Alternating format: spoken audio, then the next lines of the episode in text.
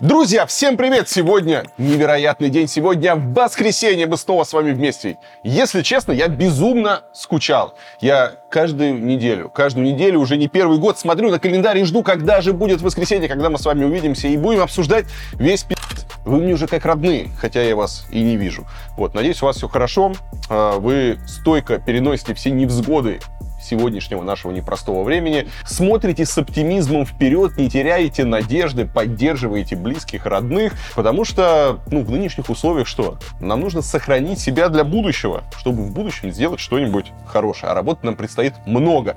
Сегодня будем обсуждать весь пи***ц, как обычно. Э, и перед началом я хочу поблагодарить всех, кто поддерживает, поддерживает мой канал, мою редакцию. Благодаря вашим донатам, вашим подпискам мы можем продолжать работу, делать много классного, надеюсь, интересного контента контента. Чтобы нас поддержать, если вы еще не поддерживаете, но хотите сказать спасибо, хотите помочь нам работать, нужно воспользоваться ссылочками, которые внизу в описании. Там есть ссылочка на Patreon.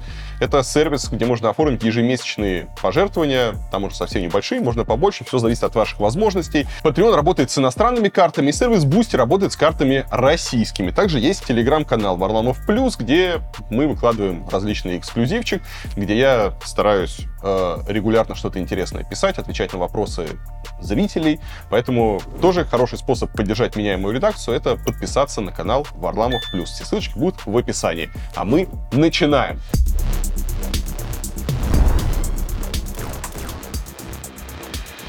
Понедельник, 22 мая, что-то произошло в Белгородской области. Губернатор сообщил, что на территорию региона зашла украинская ДРГ. Охотиться на нее подняли силовиков, армию, ФСБ вместе с погранслужбой и даже Росгвардию.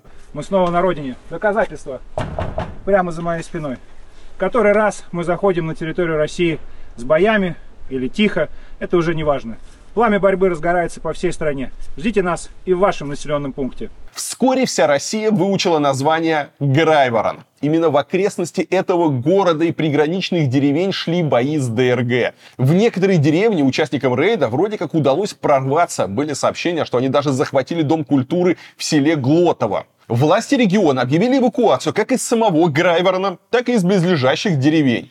По сообщению губернатора, большая часть населения покинула округ, хотя сначала МЧС утверждал, что никакой эвакуации нет. Уехавший из России бывший депутат Илья Пономарев заявил, что эту атаку по российским тылам предпринял Легион Свобода России и Русский добровольческий корпус. Он назвал это разведкой боя. Правда, здесь надо отметить, что участие Легиона не подтвердил ни один независимый источник, а Илья Пономарев э, тот еще шут и клоун, который много пи***т и, судя по всему, мало делает. Вообще непонятно, э, что он на себя возомнил. Для меня это крайне загадочный персонаж. Ну ладно. Представитель ГУР Украины Андрей Юсов позже объяснил, что эти формирования провели операцию по освобождению Белгородчины от так называемого режима Путина и созданию полосы безопасности для защиты гражданского населения. Советник главы офиса Зеленского Подоляк саркастично заметил, что Украина с интересом наблюдает за событиями в Белгородской области России. При этом он использовал риторику, которую еще в 2014 году взяли на вооружение российские патриоты по поводу войны в Донбассе. Напомню, что тогда они утверждали, будто война это на самом деле гражданская, а никаких российских военных в ДНР и ЛНР якобы нет.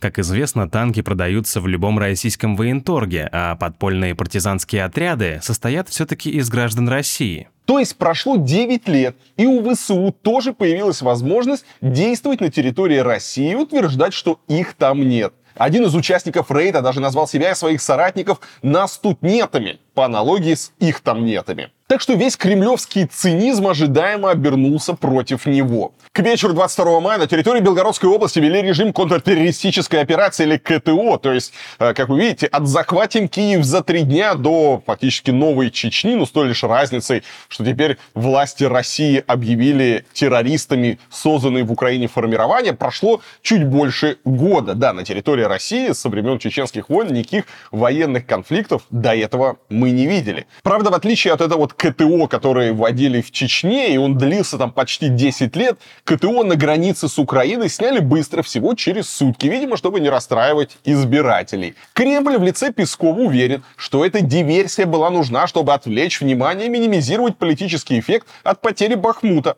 При этом он заявил, что на территорию России зашли украинские боевики. Безусловно, то, что вчера произошло, это вызывает, конечно, глубокую обеспокоенность. Это лишний раз подтверждает что украинские боевики продолжают свою деятельность против нашей страны. Это требует от нас больших усилий. Эти усилия продолжаются, продолжается и специальная военная операция с тем, чтобы в дальнейшем не допускать подобных проникновений. Ну и заодно Песков сказал, что фраза Путина о том, что террористов надо мочить в сортире, по-прежнему актуальна. Мы будем преследовать террористов везде. То вы уж меня извините, в туалете поймаем, мы и, и в сортире их замочим, в конце концов. Дело не в риторике, дело в действиях, а что касается сказанного тогда в отношении терроризма, в полной мере это актуально и сейчас. На следующий день Минобороны России заявила о ликвидации более 70 украинских диверсантов и нескольких единиц техники. Их подразделение было якобы заблокировано и уничтожено, а тех, кто успел отойти за границу Украины, вроде как накрыли огнем. Шойгу в своем комментарии, по сути, повторил официальную сводку. 22 мая текущего года подразделение украинского националистического формирования вторглось на территорию Российской Федерации. В ходе контртеррористической операции ударами авиации, огнем артиллерии националистические формирования были заблокированы и разгромлены. Остатки националистов отброшены на территорию Украины, где по ним продолжалось нанесение поражения до полной ликвидации. Уничтожено более 70 украинских террористов, а также автомобильная и бронетанковая техника. На подобные действия украинских боевиков и в дальнейшем будем реагировать оперативно и предельно жестко. В результате диверсионного рейда в Белгородской области пострадали 8 гражданских лиц. Телеграм-канал ВЧК УГПУ отмечает, что также были ранены 8 российских военных. В ходе эвакуации прямо в автобусе умерла пожилая женщина 41 года рождения. Позже стало известно об одном погибшем в результате обстрела села Казинка. Кроме того, при обстреле части в военном городке Белгород-22 были убиты двое российских солдат, еще четверо были ранены. Кстати, этот Белгород-22 достаточно интересное местечко. Там расположен один из объектов С 12-го управления Минобороны. А представляет он собой центральную базу хранения ядерного оружия. Это хранилище ядерных боеприпасов находится, по данным открытых источников, в Головчанском лесу, всего в 14 километрах от Грайворона. Представитель военной разведки Украины утверждает, что Россия начала эвакуацию склада с ядерными боеприпасами именно после прихода украинского подразделения. Москва эту информацию пока не комментировала. Но независимые эксперты говорят, что если бы такая эвакуация имела место, эту активность сразу бы все заметили. Так что в этом случае Киев, похоже, выдает желаемое за действительное. По словам мэра Грайворона Бондарева, в результате атаки ДРГ в области было повреждено как минимум 500 строений, в том числе жилые дома, административные здания, детские сады. По версии российской пропаганды, гибель гражданских россиян и разрушение их домов – это результат хитроумной ловушки, в которую российские силовики якобы заманили украинских диверсантов. Телеграм-канал Russia Today так и пишет. Да, вы все правильно поняли. Это была очередная гениальная многоходовочка. Белгородский губернатор Гладков, судя по всему, многоходовочку не очень оценил. Или не понял. Не понял он э, хитрого замысла, поэтому э, он сказал, что у него еще больше вопросов к Минобороны, чем у местных жителей. Почему произошло? Я думаю, что следственные органы разберутся. С вами согласен. У меня еще больше вопросов, чем у вас к Министерству обороны. А еще Гладков сказал, что пора бы раздать оружие отрядам самообороны, созданным в Белгородской области. Пока что закон запрещает им носить его и применять. При этом губернатор запретил охотникам и другим владельцам огнестрельного оружия стрелять по диверсантам. Он опасается, что местные жители могут случайно подстрелить российских силовиков. Всего на территории Белгородской области живут 40 тысяч человек, имеющих разрешение на оружие. Друзья, у вас был такой, что вы приходите в кофейню и долго не можете ничего выбрать, потому что там столько всего разного и вкусного. Возможно, с вами такое было и при заказе моего потрясающего кофе 1984. Ведь каждый вкус нашей коллекции уникален и создан с любовью нашим шеф-бариста из отборных спешлти зерен. Чтобы вы больше не мучились с выбором, мы создали мини-наборы каждой упаковке 10 дрип-пакетов с разными вкусами. Если вы впервые покупаете кофе 1984, то советую начать с набора номер один. Внутри есть фруктовый, ягодно-шоколадный, сладкий и насыщенный вкусы. Это лучший вариант, чтобы познакомиться со спешлти кофе и определиться с предпочтениями. Для тех, кто уже распробовал наш кофе, подойдет микс номер два. В наборе три топ-вкуса из колумбийского зерна. Красочный, сладкий и тропик. А еще напоминаю про наш челлендж. Мы дарим подарки и скидки на кофе за фото дрип-пакетов 1984 в необычных или интересных местах. Выкладывайте снимки в запрещенной соцсети, отмечайте аккаунт 1984 и ждите сообщения с промокодом от нашего администратора. Заказать микс набора 1984 можно на Озон, Wildberries, Яндекс.Маркет. У нас работает доставка по России, а через маркетплейсы заказать наш кофе можно и в страны ближнего зарубежья. М-м, какой прекрасный кофеек. Кайф, настоятельно рекомендую. Э, просто роскошно. Что же касается потерь украинской ДРГ в России, то тут, простите за выражение, не все так однозначно. Минобороны говорит о 70 уничтоженных солдатах противника. Сами добровольческие батальоны сообщили о двух погибших и 10 раненых бойцах. С техникой все еще интереснее. И Минобороны и губернатор Гладков заявляют об уничтоженных и трофейных боевых машинах западного производства. При этом РДК утверждает, что у него потерь военной техники нет. Насчет фотографий якобы убитых диверсантов, которые распространяются в Z-каналах, РДК написал, что его бойцы носят форму мультикам, а не пиксель. Блогер, журналист и украинский политик Шарий заметил, что на опубликованных пропагандой фотографиях уничтоженной западной техники есть надписи «За Бахмут». Ну, то есть, видимо, по мнению российских э, пропагандистов, военных, э, украинские диверсанты на свои машины коряво нанесли надписи «За Бахмут» и поехали в Белгородскую область, ну, типа, мстить за Бахмут. Ну, все логично, да, так обычно все и делают. Есть только проблема, что на фотографиях мы видим сгоревшие машины. Э, некоторые они сгорели настолько, что даже невозможно понять, э, в какой цвет они были покрашены. А вот надписи «За Бахмут» совершенно не пострадали. Что, согласитесь, выглядит немножко странно. И это позволило некоторым предположить, что, по крайней мере, часть потерь украинской ДРГ — это постановка. Однако независимые исследователи, например, журналисты Радио Свобода, смогли подтвердить, что участники рейда потеряли как минимум один бронетранспортер Макс Про. Издание также оценило как очень вероятный потерь еще одного Макс Про, польского ДЗИГ-2, автомобиля Крас Кобра и одного Хамви. В дополнение к этому, возможно, потеряны были еще два Хамви. В свою очередь, ДРГ смогла затрофеять российский БТР-82А и предположительно уничтожить два автомобиля Урал-4320, а также советскую противотанковую пушку Т-12. Трофейный БТР-82А от ФСБ Российской Федерации Похоже, украинская ДРГ действительно потеряла больше, чем смогла уничтожить. Так что рейд либо пошел не по плану, либо был предпринят исключительно как психологическая атака. Вообще, то, что касается этого рейда и того, что происходит, тут есть несколько версий. А, как вы знаете, все последнее время только и разговоров, что о контрнаступлении. Да, кто-то говорит, что оно началось, кто-то говорит, э, что это разве контрнаступление, разговоров-то было там и так далее. И все ждут контрнаступления либо в Крыму, либо в Запорожской области. Судя по всему, наступать там будет весьма проблематично, потому что российские военные построили там довольно серьезные э, оборонительные сооружения, да, там прямо целый комплекс оборонительных сооружений, и про это писали в том числе западные журналисты, и спутниковые снимки, там буквально э, сотни метров, там чуть ли не километры каких-то окопов, этих зубов, зубьев, дракона, бетонных этих пирамидок, ну, всего-всего, что там что только можно построить. И на самом деле брать и атаковать какие-то хорошо укрепленные районы, насколько я понимаю, Опять же, я не военный эксперт, меня можно не слушать, то, что я прочитал у военных экспертов. Э, крайне проблематично. Здесь, кстати, можно посмотреть, например, на линию фронта э, в районе Донецка. Да? Мы видим, что, несмотря ни на что, она нам практически не двигается. И вот эти вот мощные укрепления, которые были возведены за э, 8 лет такого вот вяло текущего конфликта в Донбассе, они позволили, например, украинской армии спокойно контролировать э, многие участки фронта, и российская армия уже больше года не может их взять, поскольку там действительно серьезные укрепления, с ними невозможно ничего сделать. То есть там идут эти артиллерийские дуэли, да, но, например, отодвинуть украинскую армию от Донецка за практически уже полтора года никто не смог, ни на, ни на километр. Они как стояли буквально на границе города, так и продолжают стоять. Да, города уже все уничтожены, поселки все уничтожены, выжженная земля, но пройти дальше не получается. Все прорывы, которые были на этой войне, вот эти вот стремительные прорывы с захватом большой э, какой-то территории,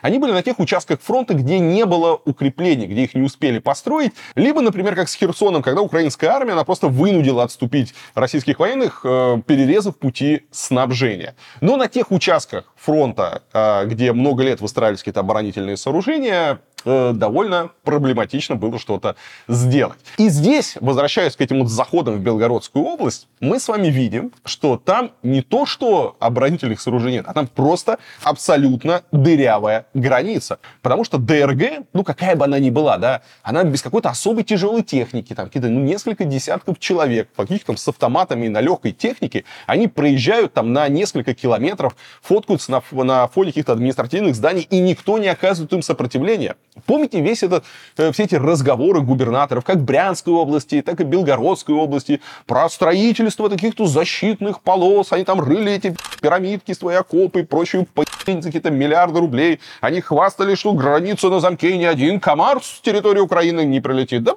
пожалуйста, ходят как себе домой. И это же не единичный случай, да, мы видим не первую вылазку ДРГ с территории Украины, которая совершенно спокойно, малыми группами, на легкой технике, просто как будто там границы никакой нет, да. Хотя, казалось бы, там должны быть какие-то укрепления стоять военные, но нет. Ну и, собственно, какие мотивы всего этого могут быть? Ну, первое, это как раз такая психологическая атака, чтобы посеять страх, ужас, да, чтобы лишний раз напомнить э, гражданам России, что российская армия это не вторая армия в мире, что есть там куча кучу проблем, посмотрите, они не могут защитить, они собрались защищать а, русскоязычных в Украине, они не могут Белгородскую область защитить. Да, кроме того, э, такой намек, опять же, э, гражданам России, что, ребята, да, вы думали, посеете войну в Украине, и война не вернется к вам домой. Нет, нет, она вернется, она вернется к вам домой, и это вот лишнее тому напоминание. Кроме того, есть версия, что это вылазка ДРГ, это действительно э, проверка боя, и что, возможно, украинское контрнаступление, оно как раз может начаться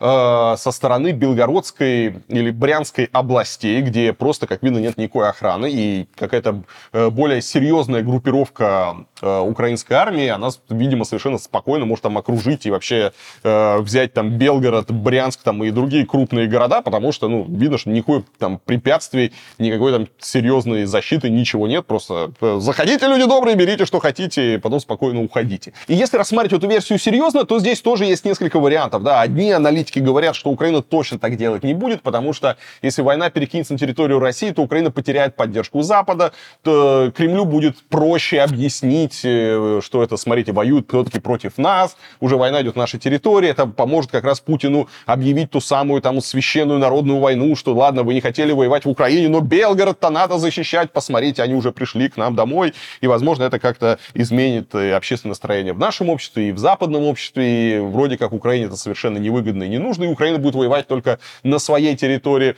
С другой стороны, если есть возможность, опять же, пишут некоторые аналитики, с другой стороны, если есть возможность беспрепятственно Э, и какой-то малой кровью э, взять, э, например, там, какой-то кусок Белгородской там, или Брянской областей, то потом можно будет замораживать конфликт, выходить на какие-то переговоры и говорить, ребята, давайте так, смотрите, мы контролируем там вашу Белгородскую, Брянскую область, вы контролируете там часть Херсонской, Донецкой, Луганской и Запорожской областей, там Крым. Давайте так, вы выходите отсюда, мы выходим отсюда, все меняемся, все возвращаются к своим границам, строим там ров с крокодилами и все, в сторону друг друга больше не смотрим. Ну, так сказать, какой-то вот подобный размен. Может быть, да почему нет? Конечно, может. Ну и третий вариант, зачем все это было нужно? Для того, чтобы оттянуть российские силы э, на границу, на то место, откуда, скорее всего, никакого наступления и не будет, да, чтобы э, отвлечь, а, к, судя по тем сообщениям, которые мы с фронта поступаем, не так много каких-то свободных ресурсов э, сейчас у российской армии, и техники, и солдат не хватает, и все сосредоточено как раз в тех местах, откуда, скорее всего, контрнаступление может начаться, и поэтому та же самая там Брянская и Белгородская область, они дырявые. Так вот, подобными вылазками Украина просто отвлечет значительное количество ресурсов и техники, и людских ресурсов э, с фронта там, в Белгородскую область. И тем самым э, не знаю, изменить там ситуацию, создать какие-то дополнительные проблемы. Примерно, кстати, то же самое, если вы помните, Россия еще недавно делала на границе с Беларусью, когда создавалось такое напряжение, что, мол, сейчас может пойти вторая волна наступления на Киев со стороны Беларуси, и Украина была вынуждена отвлекать э, военных и перебрасывать их э, с фронта, где шли действительно боевые действия, на предполагаемую там атаку со стороны Беларуси, где в итоге так ничего и не произошло. В общем, в любом случае ситуация, конечно, интересная, и ничего подобного мы не видели. Война, да, как, как и предполагалось, никакого сюрприза здесь нет. Война начинает приходить уже э, в российские города, села по-настоящему, она приходит, и э, с каждым днем, с каждым днем этой страшной войны, да, все больше каких-то подобных сигналов. Ну и тем временем один из главных бенефициаров войны, Евгений Пригожин, дал большое интервью про кремлевскому политтехнологу Константину Долгову. В нем куратор вагнеровцев заявил, что российская армия, цитирую, обосралась под Киевом и Херсоном, и что демилитаризация и денацификация Украины не удались. Мы что сделали? Мы пришли по-хамски, прошлись сапогами по всей территории в поисках нацистов. Пока искали нацистов, наколбасили всех, кого можем. Подошли к Киеву. Потом, русским языком называют, обосрались и отошли. Дальше к Херсону, обосрались, отошли. Таким образом, денацификация Украины, о которой мы говорили, мы сделали Украину нацией, которая известна всем во всем мире. И если у них было на начало спецоперации условных 500 танков, у них 5 тысяч танков. Если у них э, воевать умело э, 20 тысяч человек, то теперь умеет воевать 400 тысяч человек. Как же мы ее демилитаризировали? Получается, что наоборот мы ее хрен знает как милитаризировали. Кроме того, Пригожин похвалил ВСУ, призвал пустить Шойгу на мыло и выразил опасение, что сегодня есть шанс просрать Россию. Это одна из сильнейших армий. У них высокий уровень организации, высокий уровень подготовки, высокий уровень разведки. У них есть различное вооружение, и более того, они работают на любых системах. У них все идет ради достижения верховной цели, как у нас в Великую Отечественную войну, но более технологично и более четко. При Шойгу в армии была сделана одна очень важная вещь. Было поставлено во главу угла чинопочитания или заблюдства. И фактически с поляны были убраны все те, кто каким-то образом имел свое мнение. Основная проблема в Шойгу и в Герасиме. Это два человека, которые своим решением блокировали все, несмотря на наличие снарядов. Вот теперь политическая кредо. Родину люблю, Путина слушаюсь. Шойгу намыло, судью намыло, да? Э, воевать будем дальше. Оптимистичный сценарий, в который я мало верю. Европа и Америка устанут от украинского конфликта. Э, Китай посадит всех за стол переговоров. Мы договоримся о том, что все, что мы уже хапнули, это наше, а все, что не хапнули, это не наше. Это оптимистичный сценарий. Вряд ли он возможен. Теперь пессимистичный сценарий. Украинцам дают ракеты, они готовят войска, у них есть леопарды. Они будут восстановить э, границы, э, грубо говоря, до 2014 года, и это легко может случиться. Они будут атаковать Крым, будут пытаться взорвать Крымский мост, отсечь пути снабжения. И, вероятнее всего, для нас сценарий не будет хорошим. Поэтому нам надо готовиться к тяжелой войне. Потому что мы сегодня в том состоянии, когда мы просто Россию просрать можем. Мы должны вести военное положение. Мы, к сожалению, так как мы не воспользовались, плохо воспользовались бахмутской мясорубкой, должны объявлять новые волны мобилизации. Мы же не знали, что мы под носом у себя так обосремся. Вот. Поэтому э, дальше России надо в образе Северной Кореи, скажем так, прожить определенное количество лет. После выхода этого интервью Долгов заявил, что его уволили из проекта «Телега онлайн». И якобы именно из-за разговоров с Пригожиным. Он напомнил, что проект финансируется Институтом развития интернета, который курирует администрация президента России. Рядовые продюсеры проекта признались мне, что решение об увольнении было принято после звонков сверху. Эти таинственные звонящие почему-то обиделись на какие-то заявления Пригожина, прозвучавшие в его ответах в самой телеге онлайн заявили, что Долгов сообщил об уходе с проекта еще 7 мая и даже выложили скриншоты, как он там прощался с командой. По этому поводу я думаю, что это действительно такая пиар-акция. Э, правда, непонятно чего. С одной стороны, э, очень неплохо пропиарилась вот это вот э, этот э, прокремлевский телеграм-канал, да, очередной пропагандистский канал Телега онлайн, в который сейчас явно вкладывается довольно много э, ресурсов, финансирования, его прямо так активно сейчас раскручивает, и вся эта вот история с увольнением Долгова из этого проекта, она могла быть для того, чтобы привлечь больше э, внимания к этому проекту. С другой стороны, мы видим, э, как дополнительно раскручивается интервью Пригожина. Это тоже интересная история, потому что интервью, которое, ну, по сути, Пригожин ничего нового не сказал. Все это он говорил много раз там в своем телеграм-канале. Э, не первый раз Пригожин хуй Минобороны России, не первый раз у него вот эти вот нытье по поводу, что все просрали, дали бы мне, вот я бы, блядь, воевал, вот мы мужики, мы воюем, а эти, блядь, хуйцы недоноски обосранные, нихуя у них не получается, вот э, пусть берут пример с меня. И, возможно, вот эта вся история с увольнением Долгова, это часть просто пиара самого Пригожина, его интервью и э, Пригожина как э, некую уже политическую фигуру, потому что Пригожин, естественно, отреагировал на увольнение Долгова. Он сказал, что не позволит никому там затыкать рот, что против вот правды не вопрешь. И Пригожин, если вы обратили внимание, в последнее время он выступает в роли такого правдоруба, государственника и такого э, честного э, мужика, да. Да, немножко клыки в крови, ну, ничего страшного, зато такой вот мужик по понятиям правду матку рубит, не сыт там этих посылать, этих пи***ми называть, делает дело, за которое берется, такое э, ну, серьезное, альтернативное, политическая фигура. И с каждым днем эта фигура все больше и больше раздувается. Здесь, конечно, возникают вопросы, да? Он сам раздувается или его раздувают? Но то, что я вижу со стороны, действительно похоже на начало президентской кампании Пригожина. И здесь, опять же, тоже есть разные версии. Например, кто-то говорит, что Пригожин, ну какой из него политик? Он бизнесмен. Он несколько раз уже заявлял, что никаких политических амбиций у него нет. Он про бабло, он про бизнес, ему не интересуют никакие политические амбиции.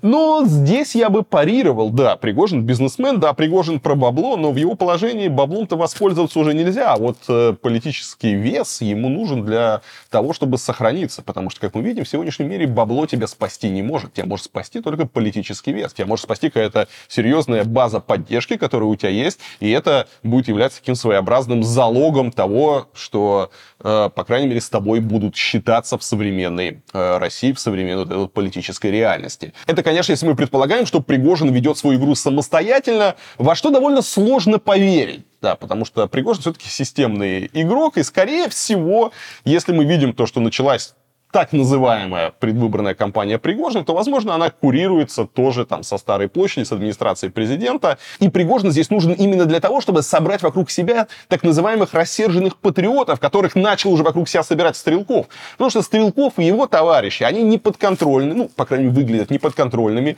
Они э, такие списанные, никому не нужные вот эти вот вояки, которые вот э, ноют, ноют у себя в телеграм-каналах. И Стрелков имеет вокруг себя, так, ну, у него есть такая серьезная база поддержки вот этих вот, о, все просрали, ну, надо воевать, так воевать. То есть это такие вот патриоты, ястребы, вот, э, которые готовы все там залить кровлю, которые вот и хотят, вот, хотят побед, которые потом превратятся в реваншистов, чтобы требовать это. И мне кажется, возможно, в Кремле просчитали, что этих людей становится все больше, видя, что никаких реальных успехов на фронте нет, все больше появляется тех, кто разочарован происходящим.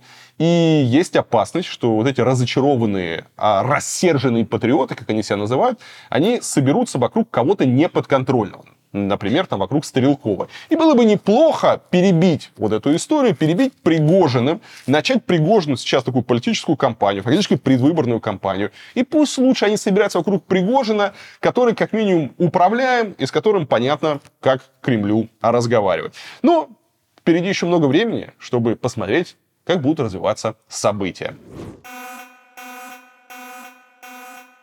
Скорее всего, вы, как и я, уже давно не смотрите телевизор, но думаю, многие бы могли с удовольствием включить его и смотреть не отрываясь. Например, если бы вместо постоянной пропаганды там начали бы показывать балет «Лебединое озеро». Гениальная музыка Чайковского, красивые движения балерин и никаких новостей, никаких пропагандистов. Ну, согласитесь, прекрасно. Кстати, в СССР «Лебединое озеро» показывали часто, особенно когда умирали генсеки или случались какие-нибудь ЧП. Наверное, самый известный такой случай произошел во время августовского путча 91 года, после которого распался Советский Союз. С распадом СССР балет стали показывать все реже, да и само телевидение сильно изменилось, как и вся страна. В память о Лебедином озере в 2019 году художник Филиппензе сделал в Екатеринбурге стрит-арт озера. Надпись гласит «Бесконечных 20 лет мы с надеждой ждем балет». Если вам нравится работа Филиппенза, хочу вас обрадовать, мы с художником запускаем лимитированный мерч, футболки с принтом его работы. Футболки только в белом цвете, ткань очень плотная, стопроцентный хлопок, никаких колющихся бирок. Мы наносим их вместе с принтом шелкографии. Такая технология надолго сохраняет принт, так что можете не бояться и стирать эти футболочки сколько угодно раз. Тираж озера ограничен, поэтому не зевайте. Купить мерч можно в моем магазине по ссылочке в описании. Ну и другие работы художника обязательно посмотрите. За некоторые из них, кстати, он уже получил три административки и штраф на 125 тысяч рублей, что, согласитесь, по нашим временам является знаком качества. Что еще интересного произошло на этой неделе? На этой неделе удивительное событие. Встреча Путина с председателем Конституционного суда России. И казалось бы, что может быть скучнее? Путин встречается с Зорькиным. Где моя подушка? Пошел спать. Но нет, потому что эта встреча, эта встреча породила, пожалуй, главный мем недели. Итак, Валерий Зорькин показал президенту совершенно случайно найденную в архивах суда копию французской карты времен Людовика XIV. Ну, Путин приходит к Зорькину, Зорькин такой, О, блядь, смотри, карта, давай посмотрим, что там происходит. Так вот, на этой карте, на этой карте, вот это совпадение не оказалось Украиной. Не, реально. Смотрите, в это сложно поверить. В это сложно поверить. Но э, Зорькин достал какую-то карту, на которой нет Украины. Ну, во всяком случае, так сам Зорькин заявил. В общем, давайте мы сначала послушаем диалог, да, потому что он получился прямо почти тарантиновский. Почему я привез это? Владимир Владимирович, там нет Украины. Ну, конечно. Эти земли просто входили в состав Речи Посполитой, да. а потом э, попросились в состав ну, Московского царства. Вот и все. Там уже потом, после Октябрьской революции, начали образовываться всякие квазигосударственные образования. А советская власть создала советскую Украину. А теперь давайте разбираться. Похоже, Зоркин продемонстрировал Путину копию карты французского географа Юбера Жайо. Он действительно служил при дворе короля Людовика XIV и рисовал ему карты различных частей света. Вот только конкретно эта карта называется «Белая Русь» или «Московия». И на ней, как заметил Рустем Адагамов, есть Украина, что бы там ни утверждал Зорькин с Путиным. Полностью эта земля называется Украина, страна казаков. На карте выделены другие исторические области Украины, такие как Волынь и Подолье. Но самое неловкое на этой карте, ну если, э, ну, допустим, хорошо, э, ребята в возрасте Украину на карте не заметили. Ну, э, может, Зорькин Путин решил... На... Не знаю, как у них это работает. Может, решили особо в подробности не вдаваться. Может, по-русски не... написано не, на... не по-русски. Поймешь, что там написано. Вроде Украина не написано по-русски. И ладно, нормально. Но исходя из этой логики, ладно, ребята берут действительно карту и показывают, мол, смотрите, нет Украины, и что? Ну, видимо, подразумевается, что Украины раз не было, так и быть не должно. Но хорошо, на этой карте, если уж вы карту показываете, Крым совсем не российский, а принадлежит крымским татарам. Крымское ханство в те годы было вассалом Османской, то есть Турецкой империи. И до его завоевания России оставался почти век. То есть если кто-то решил этой картой апеллировать какой-то исторической справедливости, ну, ну тогда можно и э, Крым не говорить, что он исконно русская земля. Они же везде кричат, что Крым он всегда был наш, что вот хорошо, на карте он э, крымско-татарский. Но это еще не все. Это еще не все, друзья, потому что сейчас вы охуеете. На карте почему-то нет родного для Путина Ленинграда. Вместо этого там почему-то пустое место, которое находится в Ингрии, исторической области Швеции. Так что если Путин Зорькиным подобным образом пытаются оправдать войну с Украиной, выглядит это, мягко говоря, как-то странно. По этой логике любой из соседей России может предъявить и территориальные претензии, и будет любопытно, если, например, не знаю, там, Монголия вспомнит, какими землями она владела в 13-15 веках. И здесь возникает вопрос, а не хотят ли Путин Зорькиным как следует изучить, что такое Улус-Джучи и где на его карте Россия? И повезло еще, что на встрече с Зорькиным не было Лукашенко, иначе бы он и на этой карте показал, откуда на Беларусь готовилось нападение. Лукашенко, как вы знаете, нашелся в Минске, он, по данным наших источников, восстал из ада и заявил, что умирать совершенно не собирался. И по словам Лукашенко, он исчезал, когда мы все думали, что что-то случилось, ну, думали с легкой растерянностью легкой растерянностью думали, что-то случилось. Где, где же наш агрофюрер бродит, ходит, где же его носит? Почему на свет Божий-то не показывается? Что ж могло с ним случиться? Так вот, Лукашенко сказал, объяснил, что с ним произошло. Он сказал, что он исчезал лишь потому, что у него нашли аденовирус. Заодно он припугнул своих министров и губернаторов тем, что они еще долго будут с ним мучиться. Какой там у меня аденовирус или что там было? Да, аденовирусная инфекция. Аденовирус, ничего. Караник улыбается, лечится три дня. Но поскольку у меня не было возможности лечиться, то надо в Москву, то в Ленинград, то еще там субботники, то в Гродно. Все это накопилось. Поэтому умирать я не собираюсь, ребята. Вы еще мучиться со мной будете очень долго. Думаю, мучиться тут придется не только правительству, но и обычным белорусам, а заодно и украинцам и россиянам. Единственное, что полезного сделал Лукашенко за последнее время, он не бросил белорусскую армию в бой. Посмотрим, как долго наш агрофюрер сможет удерживаться от прямого вторжения в Украину, учитывая, что к присутствию ядерного оружия Путин его уже склонил. И еще один тревожный сигнал по поводу выступления Лукашенко. Как он сам сказал, да, у него был аденовирус. А вы помните, где перед пропажей последний раз был Лукашенко. Это был 9 мая. Он был на Красной площади на Параде Победы рядом с Путиным и с другими лидерами постсоветских э, республик, которые приехали в Москву. Так вот, аденовирус крайне заразная гадина. И вообще очень странно, да, как Лукашенко, болея вирусным заболеванием, вирусным заболеванием, как он там обнимался, обжимался, жал руки, да, и учитывая э, все вот эти истории про э, безопасность э, Путина, про то, как он щепетильно вообще относится, все там в карантине сидят, чтобы с ним встретиться, как вообще туда пустили Лукашенко, и сколько человек там потом еще этим аденовирусом заболело. Тревожно, тревожно. Ну а тем временем в Беларуси был помилован бывший главред Нехты Роман Протасевич. Он заявил, что подписал все нужные документы и сказал, что это прекрасная новость. Ранее суд в Минске приговорил его к 8 годам колонии. Протасевич, помимо прочего, обвинялся в призывах к захвату власти и руководстве экстремистской организации. Его бывшие коллеги Ян Рудик и Степан Путила получили 19 и 20 лет соответственно. Но они давно находятся не в Беларуси, так что их осудили заочно. Как пишет база, Протасевич дал показания в том числе на свою бывшую бывшую невесту Софью Сапегу, которую, вероятно, ждет суд во Владивостоке. При этом сам Протасевич из страны уезжать не собирается. По словам бывшего журналиста, в Беларуси все хорошо, много молодежи, все гуляют, птички поют. Освобождение Протасевича прокомментировала Маргарита Симонян. Протасевича помиловали, потому что сдал всех, включая невесту. Унижался ровно столько, сколько было велено, не скандалил и вообще был зайчиком, тем самым продемонстрировав окружающему миру истинную морду любого лидера любой цветной революции, морду зайца-бздуна. Это, конечно, тот самый случай, когда слова Симонян хочется запомнить. Что-то мне подсказывает, что когда в России сменится власть, Маргарита первой побежит сдавать подельников, вымаливая себе прощение. Если посмотреть на самых ярых российских пропагандистов, начиная там с Соловьева и Киселева, то почти все они за свою карьеру не раз меняли точку зрения на противоположную и служили тому, с кем безопаснее. Но что касается Протасевича, я не берусь его судить. Человек сделал выбор не сгнить в белорусской тюрьме. Оценивать его решение с моральной точки зрения я не хочу. Потому что я, как и большинство из вас, никогда не оказывался в его ситуации.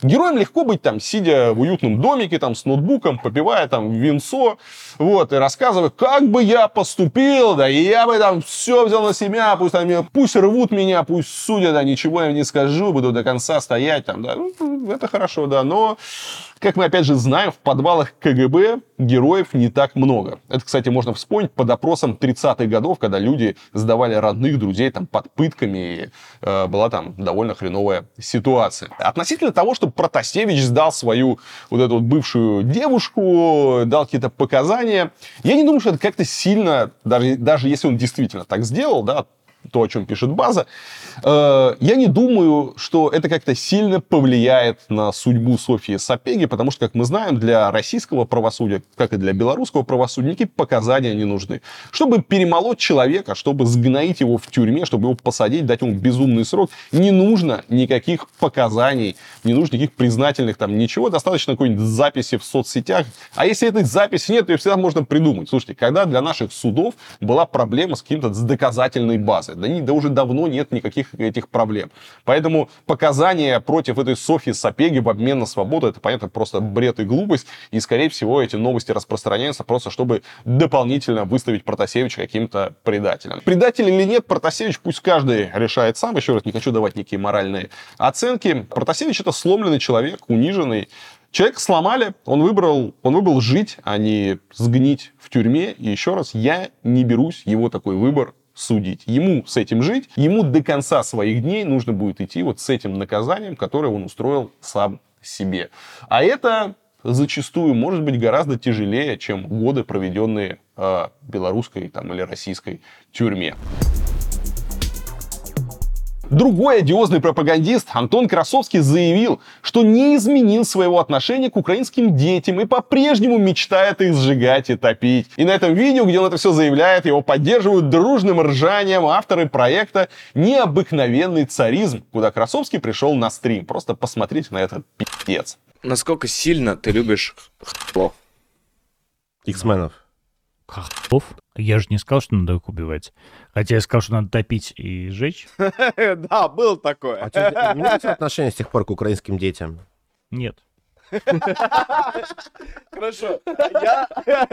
Антон, Антон. Впервые Красовский призвал убивать украинских детей в октябре прошлого года в интервью с другим сторонником войны Сергеем Лукьяненко. Прям топить таких надо было в Песыне. Прям вот там, где плыны кача. Вот прям топить этих детей, топить. За это Красовского даже уволили с Russia Today, после чего он долго извинялся, глядя на камеру невинными глазками. Я виноват, и вину, и вину эту я понесу с собой, она будет в моих снах и печалях всю мою оставшуюся жизнь. Я виноват. Не знаю, можно ли меня простить. Я себя никогда не прощу. Обыкновенный царизм и необыкновенный царизм – это проекты бывших нациков со спутника и погрома Артемия Сыча и Свята Павлова. Ну и, как вы понимаете, они могут совершенно спокойно вести все эти рассуждения, и ничего им за это не будет. Потому что Красовского, Царь ТВ и группу Русич денацифицировать нежелательно. Ну, потому что с точки зрения Кремля это наши нацики правильные. А Красовский это просто эталонный пример кровожадного упыря.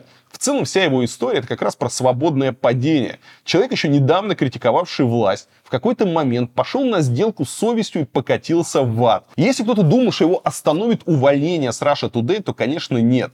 Сейчас он сидит с какими-то непонятными кретинами, хихикает, обсуждая убийство украинцев. Потом он в этом же эфире хихикает и обсуждает форму черепа Дудя. Всем своим поведением Красовский демонстрирует, что если кому-то кажется, что он уже лег на дно, то завтра он удивит всех так как дна для него, похоже, не существует. А теперь, друзья, к удивительным новостям. Сенатор от Приморского края Светлана Горячева призналась, что некоторые попадают в Совет Федерации за взятки. Да вы что? Нихуя себе! Конечно, здесь разные мы все. Конечно, по-разному мы приходим сюда.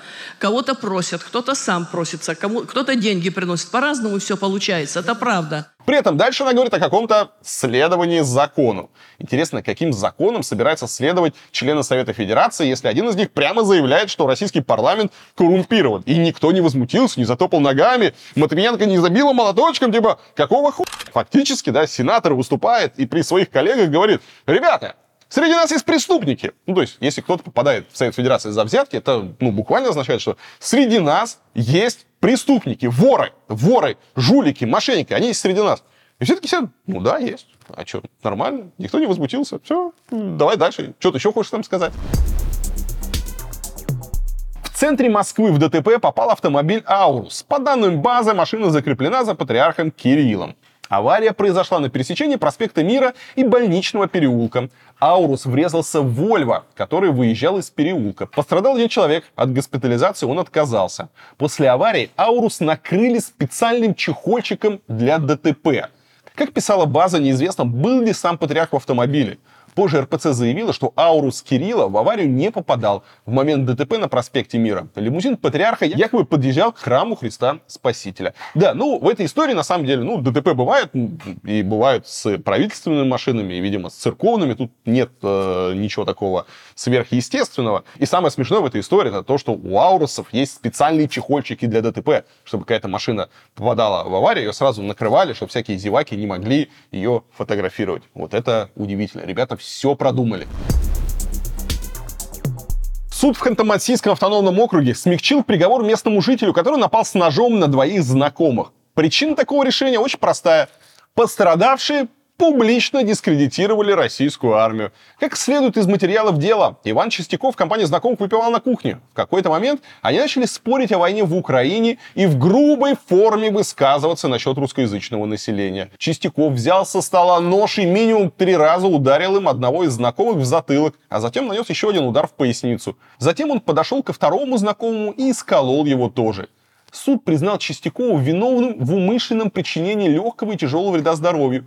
По первой статье ему грозило до 10 лет тюрьмы, по второй до 2 лет. Но в итоге ему назначили всего 2 года и 4 месяца колонии. В общем, друзья, ловите отличный лайфхак. Отныне, если вы живете в России и вам э, кто-то не нравится, вы можете попытаться его убить, а потом заявить следствию и суду, что этот кто-то был против войны в Украине. И вообще, джинсы у него синие, футболка желтая, сами понимаете. Вам после этого скостят срок, вы выйдете на свободу по УДО и сможете и дальше с удовольствием убивать. Да, два года, четыре месяца, хуйня, подумаю, чуть двух человек не убил. Совсем другое дело, если вдруг вы напишете что-то у себя в Фейсбуке, что дискредитирует э, армию России. А как мы знаем, у нас армию России дискредитирует вообще все, что угодно. Или если вы на какой-нибудь митинг выйдете. Вот это действительно общественно опасный поступок. Тогда можно будет получить и 7 лет, и 10, и 12. Там у нас сроки безумные. Вот. А кого-то убивать, особенно если того, кто против Украины, так что, дело житейское и практически богоугодное. Друзья, я опять хочу напомнить вам про свой проект «Вместе». Это сайт, где люди ищут помощь, э, предлагают э, свои услуги, создают мероприятия, общаются. Кроме сайта вместе.инфо у нас есть сеть телеграм-чатов по всем основным странам и городам, где есть э, русскоязычные ребята. Поэтому если вы сейчас э, находитесь вне России, обязательно вступайте. Очень классные дискуссии в этих чатах происходят. Э, Молдова мой любимый, там всегда горячо. Лондон очень интересно. Сингапур интересно. Япония потрясающая. То есть даже если вы там не живете, все равно интересно наблюдать. Ссылочка на все чаты будет в описании к этому ролику. Ну и по традиции каждую неделю я даю слово авторам самых интересных объявлений. Привет, я Рифат Аюпов, инструктор ФК и специалист физической реабилитации. В России я в течение 10 лет работал в клинике восстановительной ортопедии. Сейчас полгода я уже нахожусь э, в Буэнос-Айресе. Если у вас есть проблемы с опорно-двигательным аппаратом, вы чувствуете боль в пояснице, в шее, суставах, то приходите ко мне на консультацию и на мои занятия. Привет, я Саша. Пару месяцев назад я переехал в Нидерланды по стартап-визе. Я обожаю спорт, раз в неделю бегаю полумарафон, привет, Илья, и занимаюсь фитнесом. Для всех, кто тоже любит спорт, мы с друзьями сделали Strike. Приложение соединяет вас с личным фитнес-тренером, который составляет для вас интерактивные планы тренировок и отвечает на вопросы. В таком формате 50 евро в час превращается в 99 в месяц. Мы только запустились, все делаем своими усилиями и сейчас ищем первых пользователей. Первые две недели с сервисом бесплатные. А если вы тренер, тоже пишите, рады будем познакомиться. 喂，Нихао, Мадяо Алина. Здравствуйте, меня зовут Алина, и я преподаватель китайского языка. Сейчас я живу в Лондоне и преподаю китайский язык, как онлайн, так и офлайн. Если вы хотите окунуться в мир китайского языка, узнать об иероглифике, а также научиться говорить с первого занятия, узнать о культуре, традициях и обычаях Китая, которые тесно связаны с языком, то присоединяйтесь к моим занятиям. Все ссылки будут в описании. Что еще интересного произошло на этой неделе? На этой неделе произошел скандал с Любой Соболь. Если, ну, если вы помните, знаете, Люба Соболь, она была одной из звездой фонда борьбы с коррупцией. Э, юрист, юристка, она пришла одной из первых команд Алексея Навального и потихонечку начали отодвигать отдел. И вот на этой неделе что-то случилось, потому что Люба Соболь начала у себя в Твиттере писать какие-то странные, странные вещи. Вначале все подумали, что ее взломали, но нет. Потом оказалось, что у Любы Соболь нервный срыв. Что происходит, что произошло с Любой Соболь и почему нам важно за этим следить, расскажет, прокомментирует Олег Кашин. Олег, привет, тебе слово. Привет, Илья. Про твиттер Любови Соболь было понятно, что с ним что-то не так, вернее, с ней что-то не так. Очевидно, контроль над аккаунтом в ее руках находился, но содержание вдруг изменилось. Эти странные твиты про Максима Каса как главного выгодоприобретателя войны, про короткие члены олигархов. Было понятно, что человека колбасит, и когда на следующий день она выкатила какую-то гигантскую простыню текста, можно было садиться ее читать, ожидая увидеть там ну, какой-то тоже там, не знаю, кринж-юмор или поток сознания или какой-то ад, написанный человеком, которому, ну, там, скажем, мягко плохо. И ты читаешь, и вдруг обнаруживаешь, ну, вполне такой вменяемый политический манифест по настроению совпадающий, ну, буквально с тем же Кацем или Михаилом Световым. Набор тезисов, которые, по крайней мере, заслуживают обсуждения. Причем, ну, какого даже обсуждения, по-моему, вполне так банально с моей точки зрения. Допустим, что после войны нам всем жить в одной стране, и мои, в смысле, Любови Соболь, дети будут учиться с детьми тех, кто воевал в СВО что здесь не так.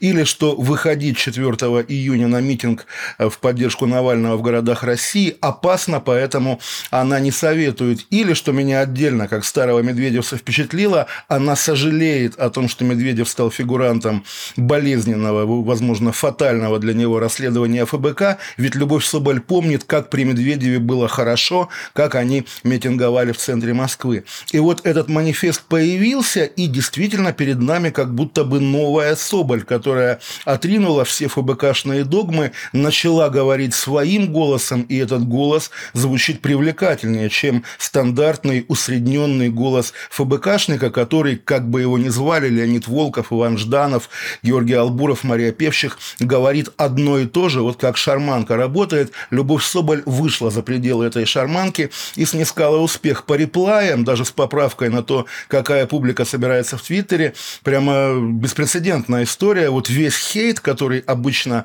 возникает в таких ситуациях, он куда-то делся. И все люди, причем там от каких-то заметных твиттерских, твиттерских троллей, которых там давно наблюдаю как читатель, или, допустим, вполне э, реальных людей, реальных журналистов, которые также благодарили Соболь за то, что наконец-то она сказала то, что на душе у слишком многих. На этом фоне терялись голоса, собственно, ее коллег по команде Навального, таких, как уже упомянутый Иван Жданов, который выражал обеспокоенность состоянием Соболь. Слова «психическое» здесь не было, но было понятно, что человек буквально намекает, что она сошла с ума. Ну и какие-то около ФБКшные люди заламывали руки и говорили «Ах, боже мой, что с ней творится, какой ужасный поток сознания», а им отвечали «Да нет же, здесь действительно много здравых мыслей, по крайней мере». И вот это странное событие произошло. На следующий день сама Любовь Соболь все дезавуировала, сказала, что «Извините, у меня был нервный срыв, наговорила лишнего и вернулась в прежнее состояние, когда репостит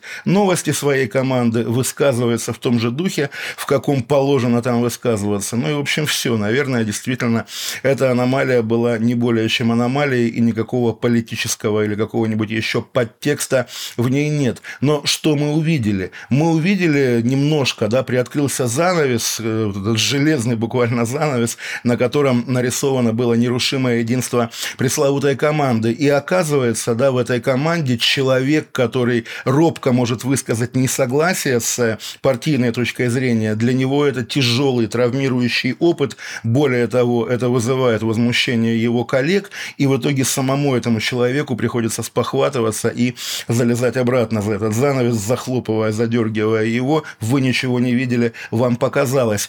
Наверное, естественное состояние такой структуры, но когда это видишь в своими глазами, причем в исполнении не какого-то ноунейма, а той самой Любови Соболь, которую мы знаем много лет, это впечатляет. Понятно, я довольно одиозный критик фонда борьбы с коррупцией, и, наверное, мои эмоции по этому поводу могут быть нерелевантны, но, тем не менее, посмотрите, что такое свобода. Выходить на площадь в Вильнюсе, в Таллине, в Лондоне или в Нью-Йорке и говорить «Долой Путина» – это, в общем, такая свобода символическая, да? А если ты член команды или, не побоюсь этого слова, член секты, выражать, опять же, вполне связано и вежливо несогласие с ее базовыми ценностями – это гораздо большее мужество и гораздо больший скандал. Всегда все относительно даже в таких вещах. Я не знаю, как это прозвучит, но хочется пожелать Любови Соболь, по крайней мере, сил и спокойствия, которые, наверное, ей не раз еще понадобятся. На жителей Оренбургской области завели дело о реабилитации нацизма за комментарий о деятельности СССР в годы Второй мировой войны. Подробности дела Следственный комитет не приводит. В мае телеграм-канал Астра писал, что в Оренбурге силовики возбудили дело по этой статье из-за репоста в Одноклассниках. В публикации говорилось о разделе Польши в 1939 году между Советским Союзом и нацистской Германией, а также о том, что СССР снабжал Германию продовольствием вплоть до 22 июня 1941 года, то есть до самого начала Великой Отечественной войны. Конце поста говорилось о современной России и российском фашизме. У информационно-аналитического центра «Сова» другие данные. По его информации, фигурант дела репостнул публикацию другого пользователя «Одноклассников», где критиковалась деятельность СССР в период Второй мировой войны. Новости образования. В Перми школу с углубленным изучением немецкого языка упрекнули в недостаточном патриотизме. Там отказались проводить уроки с участниками войны в Украине, сославшись на свободную от политики зону. Из-за этого решения представители телеграм-канала «Прикамские витязи» помнить, «Прикамские витязи» при поддержке Департамента образования пришли в школу, чтобы разобраться с руководством. Директор школы была в отпуске, поэтому принимать патриотов пришлось ее заму. Витязи позже заявили, что, цитирую, «Эта дама пропитана ненавистью к патриотизму, к СВО и курсу нашего государства. Мерзко и трусливо прикрывается детьми, а от самой прямо веет злобой и желчью. Я с первых минут общения понял, что перед нами сидит самый настоящий враг. Враг коварный и жестокий, который всем сердцем ненавидит все, что нам дорого. Оправдания не принимаются. Назвался врагом, будешь уничтожен. Чтобы вы понимали, это не первый конфликт, в который попала директор из-за отказа проводить мероприятия в поддержку войны. Как пишет проект Пермь 36,6, однажды силовики ввалились в класс прямо во время экзамена по немецкому языку и потребовали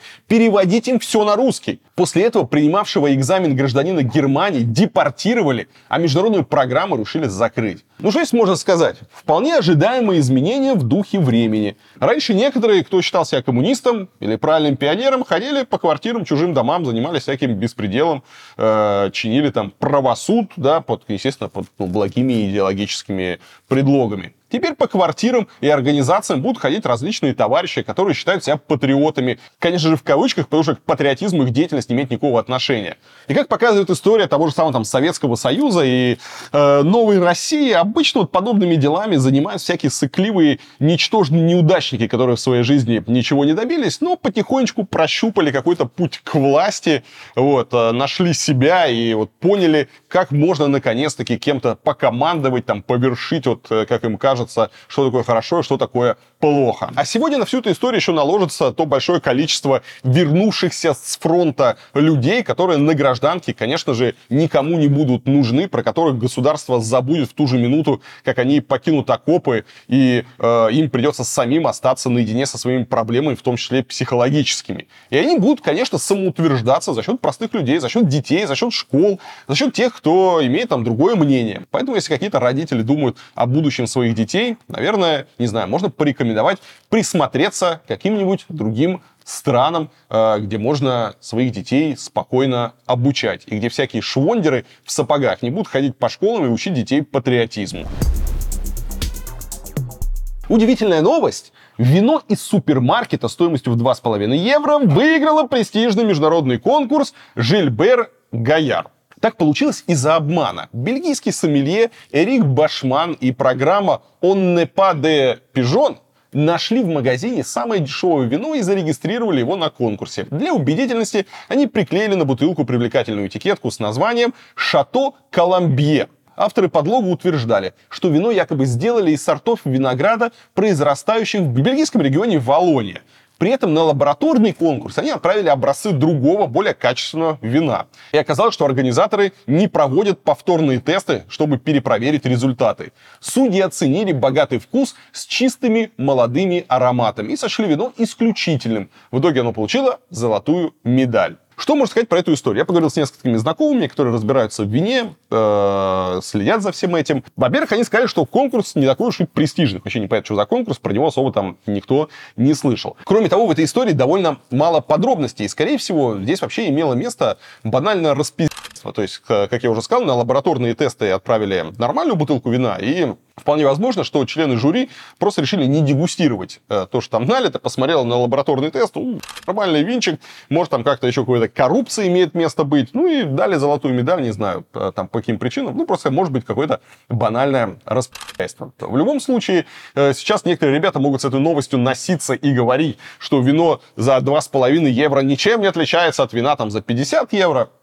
Нет, это не так. Вино за 2,5 евро – это не вино. Это виноматериал. Сделать нормальное вино, э, которое стоило бы 2,5 евро за бутылку, невозможно. Или там за пакет, в чем они продают. Ну, просто технологический процесс производства вина, он подразумевает там определенные э, стадии, там, выдерживания и все остальное. И сделать нормальное, нормальное вино за 2,5 евро невозможно. Невозможно, да. Может быть, там можно за 10, за 20, тем более сейчас, когда еще цены там сильно выросли. То есть за 2,5 э, евро это будет какой-то винный напиток, который, понятно, будет сильно отличаться от нормального вина. Но новость, скорее всего, про то, что распределяйство есть везде, даже на винных конкурсах. И верить никому нельзя, верить можно только себе. Поэтому хотите разбираться в вине, разбирайтесь, пробуйте, дегустируйте, и будет вам счастье. Я вот очень люблю молдавские вина.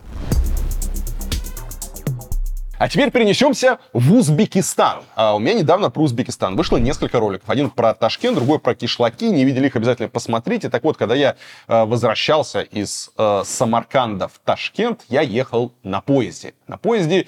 И этот поезд вызвал у меня вопросы. Ну, я про это все снял, выложил. Казалось бы, история на этом закончена. Но нет, потому что в Узбекистане ответили на мою критику э, купе в фирменном поезде «Шарк». Чтобы вы понимали, это не просто поезд, а это поезд, здесь вагон категории э, люкс. Но проблема в том, что состояние у него было как у ушатанного плацкарта. А, окно почему-то, может, из-за зимы, оно залеплено какими-то многими слоями скотча, и при этом этот скотч уже потрескался, высох.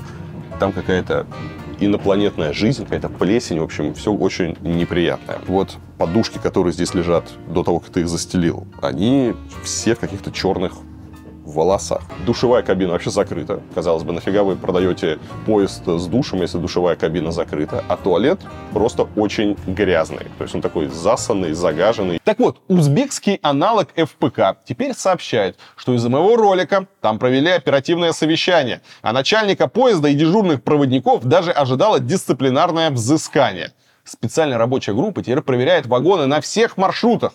Да, что можно сказать? Не зря ездил. Я рад, что благодаря моей критике теперь узбекские поезда э, будут лучше, чище э, и комфортнее. А узбекские железные дороги молодцы, э, хорошая, грамотная реакция на критику. Вот. Так что, если я своей критикой помог сделать Узбекистан немножечко лучше, я очень рад. Прям хочется вернуться и еще что-нибудь покритиковать, чтобы мой любимый Узбекистан был еще лучше, комфортнее, безопаснее и привлекательнее. А теперь перенесемся во Францию. Там поезда получили привилегию при поездках внутри страны. Там запретили все короткие внутренние авиарейсы, а конкретно в те города, куда на поезде можно доехать меньше, чем за два с половиной часа. Теперь из Парижа нельзя будет долететь, например, до Нанта, а из Лиона до Бордо. Французские власти таким образом пытаются сократить выбросы СО2 в стране, но закон активно критикует авиалобби. При этом инициаторам проекта во главе с Макроном этого было мало. Они требовали запретить полеты в городах, куда на поезде можно доехать за 4 часа или меньше. В итоге остановились на компромиссном варианте. Что здесь можно сказать? Вообще, если честно, непонятно, зачем э, куда-то лететь на самолете, если действительно можно добраться на поезде за 2,5 часа. Любой перелет сегодня это минимум три часа, даже самый короткий. Нужно приехать в аэропорт заранее, пройти контроли, э, потом нужно лететь, потом добираться до города, потому что аэропорты, они обычно расположены вдалеке от города. А если мы говорим про Европу, то все это идет короткие перелеты, недорогие, еще дискаунтерами, лоукостерами, которые летают вообще с каких-то там кромешных ебней. Там бывает там час-полтора, еще нужно потом до города ехать. Ну, то есть совершенно логично, что на короткие расстояния люди и так будут ездить на поезде. Тем более во Франции нет мозга с досмотрами там на входе на вокзалы, на посадке на поезд, как у нас, да, чтобы на Сапсан сесть, нужно сначала пройти досмотр на вокзале, потом еще отдельный досмотр для этого Сапсана. Во Франции все совершенно спокойно. Э, приходишь там за 5 минут э, до отъезда поезда, забегаешь в вагончик, садишься и кайфуешь. В общем, казалось бы, все хорошо. Но есть один нюанс. А для тех, кто не в курсе, как работают замечательные, в кавычках, французские поезда. Либо мне так не везет, либо что-то что-то случилось. Но в последнее время французские железные дороги работают просто, просто пи***. Поезда задерживают, могут на полчаса, могут на час задержать. Даже если поезд вовремя отправился, он вполне возможно там в пути может останавливаться. И поездка, например, у меня недавно была поездка из Парижа в Амстердам на скоростном поезде Талис, который, по идее, должен был идти там 3,5 часа. Вот. Мало того, что они его задержали практически на час, так он еще час стоял в пути, то есть он просто постоянно останавливался, сбилось все расписание, в итоге э, вместо трех часов получилось, я 5 часов на этот поезд потратил, и, конечно, знал бы, я лучше полетел бы на самолете. Кроме того, здесь стоит вопрос цены, потому что, например, на тот же самый поезд из э, Парижа в Амстердам самый дешевый билет, по-моему, стоит 150 евро. Тогда как на самолет можно купить там, э, если опять брать же лоукостеры, и за 20, там, и за 30 евро, да и за 50. Ну, в общем, э, билет на самолет получается дешевле. Кроме того, на поезда в последнее время ну, просто мало билетов, их быстро раскупают. Иногда там билетов нет на несколько дней, особенно лето, когда там выходные, или когда начинается сезон пусков, или каникул. Поэтому мне кажется, что не надо людям что-то запрещать. Если вы не хотите, чтобы люди летали на самолетах на короткие поездки, сделайте поезда удобными удобными и доступными. Потому что, еще раз, ни один нормальный человек не будет лететь на самолете, когда можно действительно два часа проехать э, в удобном хорошем поезде. Ну а тем временем во Франции готовится к Олимпиаде, которую в следующем году примет Париж. Город уже начали зачищать от бездомных, а студентов выселяют из общежитий. Что-то похожее, кстати, творилось в Москве на Олимпиаде 80. Того и гляди, начнут вывозить всех неблагонадежных за 101 километр. Главное, чтобы поездов на всех хватило. Об олимпийских скандалах во Франции сегодня расскажет наш корреспондент Вадим. Вадим, привет, тебе слово. Привет, Илья, привет, мои дорогие любимые зрители. Сегодня у нас необычный выпуск, потому что новости э, про Францию я буду рассказывать не из Франции. Я нахожусь э, в Румынии, в горах Трансильвании, э, в городе, очень красивом городе Брашов, куда я приехал, чтобы пробежать очень важный для меня забег э, в горах вот этой самой Трансильвании. Стартовать мы будем э, от замка графа Дракулы, вот кадры которого вы сейчас видите. И новость моя будет тоже о спорте, об Олимпийских играх. Вы знаете, что через год в Париже пройдут летние Олимпийские игры, и чем ближе мы приближаемся к этой дате, тем больше скандалов, тем больше новостей про это мероприятие проскакивает во французских СМИ. Началось все с того, что власти предложили переселить на время Олимпийских игр 3000 э, студентов из общежитий и попросить их на это время как-то уехать из Парижа, найти какие-то другие места, ну, либо переехать в те места, которые не предоставят. Э, якобы эти места э, требуются для того, чтобы расселить в них персонал, который будет работать на Олимпийских играх. Это врачи, судьи, беневоли, точнее, волонтеры, которые приедут в Париж, чтобы помогать в организации игр. Это, естественно, не понравилось студенческому сообществу, профсоюзы уже заявили о том, что они будут э, требовать, чтобы если студентов выселяли из общежитий, то делалось только на э, добровольной основе. Но на студентах власти не остановились. Кроме студентов из Парижа решили выселить э, людей без определенного места жительства. Бомжей э, власти предложили переселить э, за город э, в специальные э, кластеры э, для приема бездомных. Они это объясняют тем, что, возможно, э, Парижу в какой-то экстренной ситуации понадобится экстренно разместить э, гостей, приехавших на Олимпиаду. И для этого будут использованы центры по приему бездомных, которые сейчас, собственно, используются для приема этих самых бездомных. Правда, правозащитники считают, что это простая мера, чтобы сделать более-менее красивую картинку для туристов, э, приехавших в Париж. Но нужно понимать, что парижские бездомные э, живут на улице исключительно добровольно. Социальная система Франции построена так, что бездомных на улице быть не должно. И, но они вот э, почему-то хотят и отказываются ехать в центр специального содержания и вообще всячески отказываются от помощи э, правительства. Все вот эти скандалы, которым добавилась еще дорогая, дорогие цены на билеты, какая-то внутренняя э, борьба в Национальном олимпийском комитете привело к тому, что президент Национального олимпийского комитета э, Франции э, подала в отставку. И практически все э, актеры вот этого большого спортивного э, театра признали, что это хорошее решение президента, это поможет успокоить противоборствующие стороны и, возможно, как-то э, сгладить э, вот эти последние скандальные новости, которые окутали буквально Олимпийские игры всего лишь за год до их э, проведения. Так, друзья, возможно, кто-то из вас не поверил, что я приехал в Румынию не отдыхать, а на соревнования. Так вот, я в Трансильвании, я уже пробежал 25 километров, сейчас на высоте примерно 2500 метров. Сзади, видите, поджимают конкуренты. Вот, но мы не сдаемся. Ну, я вам сейчас очень завидую. Вы сейчас сидите, смотрите прекрасный выпуск ЧП, а у нас здесь холодно. Как видите, снег и бежать еще 25 километров. Но мы пропустим конкурентов, попрощаемся с вами и до новых встреч. Пока-пока.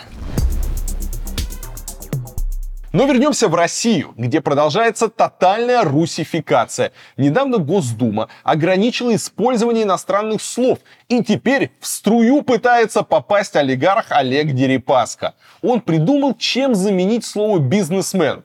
Теперь, друзья, это деловой русич.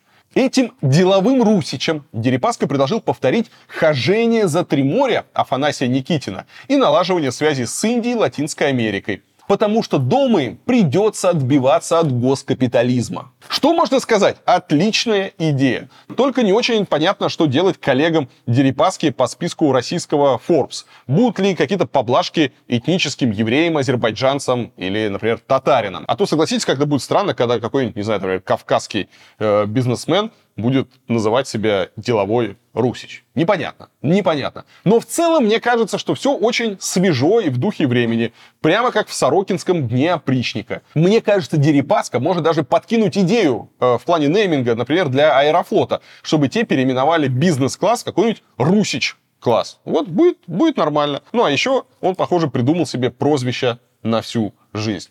Деловой русич. Новости дружбы народа. Госкорпорация Ростех передала Зимбабве 18 санитарных вертолетов «Ансат», которые производятся на заводе в Казани.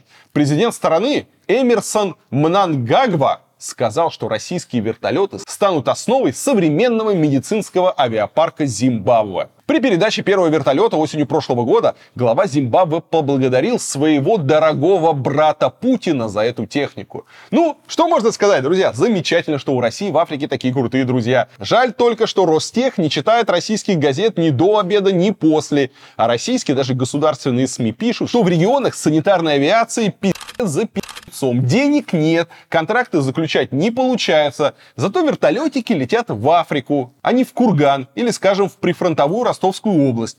Может, сначала стоило снабдить техникой Россию? Да не, ерунда какая-то, э, подумал Чемизов, да, и лучше будем помогать Зимбабве. Это важнее, тем более сейчас, сами понимаете, время такое, что нам нужны, нам нужны союзники, нам нужны африканские союзники, чтобы показать всему миру, что мы не в изоляции. Вот. А русский мужик и без санитарной авиации переживет. Не жили нормально, не и начинать. Ну, еще немного о наших дорогих друзьях и партнерах. Очередной российский функционер приехал что-то выпрашивать у Ирана. Скорее всего, какие-нибудь ракеты или шахеды, э, ну, взамен такие ништячки. На этот раз Москву представляла глава ЦБ Эльвира Набиулина. Официально речь шла о развитии расчетов в национальных валютах. Ну и здесь самое интересное, что на переговоры со своим иранским коллегой Набиулиной пришлось надеть хиджаб. Ну, правильно, как говорится, с кем поведешься. А то друзья у России теперь такие, что могли бы и камнями побить. Ну или, по крайней мере, облить йогуртом или отправить в тюрьму. Не удивлюсь, если на переговоре с талибами в союзном и братском Афганистане дорогой Эльвире Сахибзадовне придется надеть бурку с закрытым лицом. Вот тогда она действительно смотрелась бы экзотично. Лондонский театр Royal Stanford East покажет спектакль «Тамба и бонус», пьесу, которая исследует жизнь афроамериканцев. И все бы ничего, но его позиционируют как спектакль только для черных. Исполнители главных ролей там известные активисты БЛМ и по совместительству актеры, сценаристы, стендаперы и рэперы. Организаторы говорят, что приглашение только чернокожих зрителей преследовало цель создать безопасное личное пространство, свободное от пристального взгляда белых.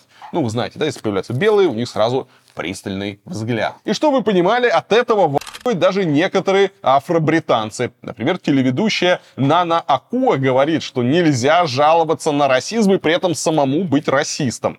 По ее словам, организаторы спектакля используют язык апартеида, по сути, занимаются сегрегацией и не учитывают, например, интересы смешанных пар. При этом худрук театра Надя Фол, она, кстати, не черная, защищает пьесу и обещает, что белых зрителей не будут разворачивать на входе. Во всей этой истории, которая уже принесла авторам неплохой пиар, и в сегодняшних реалиях, мне кажется, да, чем безумнее какие-то заявления, да, что это все просто дополнительный пиар, чтобы привлечь себе внимание. Так вот, во всей этой истории мне интересно, а будет ли стоять перед входом, например, какая-то специальная палитра, где будут обозначены разные цвета кожи, ну, чтобы как-то наглядно понимать, так, где белые, а где черные. И как вообще быть с мулатами, да? Ну, э, где, где-то граница, когда черный становится белым. И что делать, например, с хорошо загорелыми людьми. И будут ли пускать представители негроидной расы альбиносов?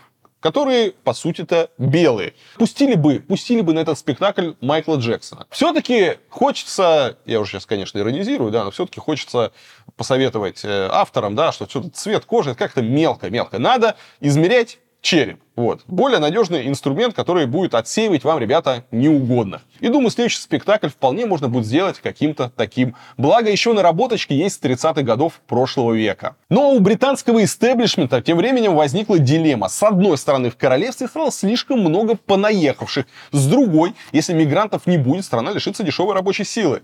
О том, как власти намерены с этим разбираться, расскажет Константин Пинаев. Илья, привет. Как ты знаешь, я коренной лондонец из Балашихи. Уже 17 лет живу в капитале в Грейт Бриттон. Давно хожу в цилиндре и маскируюсь под местного. При этом последние 13 лет правительство говорит, что они не националисты, мол, и дальше объясняет, почему надо сделать так, чтобы поменьше людей приезжало из других стран. И все эти 13 лет у них все равно не получается снизить этот поток приезжающих. Но они с абсолютно сатанинским задором снова начинают объяснять, что мы его скоро снизим, снизим и обещают, обещают, обещают. На этой неделе вышли свежие данные по так называемой net migration, ну то есть по количеству приехавших минус уехавших. И тут мы поставили новый рекорд в Британию в этом году приехало на 606 тысяч больше, чем уехало. А частично правительство догадывалось, что в очередной раз зря пообещали снизить эти цифры, и цифры будут высокие. Поэтому перед оглаской цифр они всю неделю тщательно готовили почву. Как последние двоечники, они намекали, что все плохо. Учителя, мол, совсем с ума сошли, директор в неадеквате, что, мол, всех выгоняют из школы, на разговор директору вызывают. Если повезет, мол, отделаемся рекордным количеством двоек. И получился действительно абсолютный рекорд. Ну, то есть никогда столько в Британию не переезжало. Справедливости ради, надо заметить, что ну, частично это все так много приехало, потому что закончился ковид. И переехало много студентов, много работников, которые просто откладывали все это дело из-за пандемии. А еще это все случилось на фоне глобальных событий типа войны в Украине, завинчивания гаек в Гонконге, хаоса в Афганистане – Поэтому Британия притила много беженцев тоже. А еще эти миграционные цифры разбивать, если да, то получится, что у глубинного избирателя британского получится такое небольшое биполярное расстройство. Про уехавших мы сейчас не говорим, да, давайте разберем тех, кто у нас приехал. В частности, 490 тысяч приехавших в 2022 году это квалифицированные работники. Ну, то есть из них 210 тысяч вообще приехали спасать нашу систему здравоохранения. Такие работники нам нужны? Да еще как. Специалистов тут сильно не хватает. Визы выдаются только тем, кого не хватает. А, Получается, такие люди нужны. 170 тысяч – это беженцы из Украины, Гонконга, Афганистана. Опять же, тут никаких вопросов у большинства нет, хотели им помочь и помогли. А в районе полумиллиона человек приехало учиться в британских университетах. Опять же, далеко не все из этих людей останутся в Британии, а те, кто останутся, это будут специалисты с британским образованием. А Они еще и платят за это образование, частично вот этим субсидируя британские университеты. Нужны такие люди для экономики для университетов? Еще как нужны. Но все же надо было как-то чего-то запретить, да, чтобы создать ну, такую имитацию бурной деятельности. Решили, что отменим визы для партнеров студентов. Ну, раньше, если вы приезжали учиться в Британию, то членам семьи, эм, это может быть жена, муж, бойфренд, girlfriend, тоже давали визу. Причем она им позволяла и жить, и работать в Британии. Теперь им не будут выдавать вот эти визы за редким исключением. Отдельно доставляет, что рост иммиграционных цифр происходит у нас уже после Брексита. Я напомню, что многие голосовали за выход из Евросоюза для того, чтобы контролировать, кто к нам приезжает.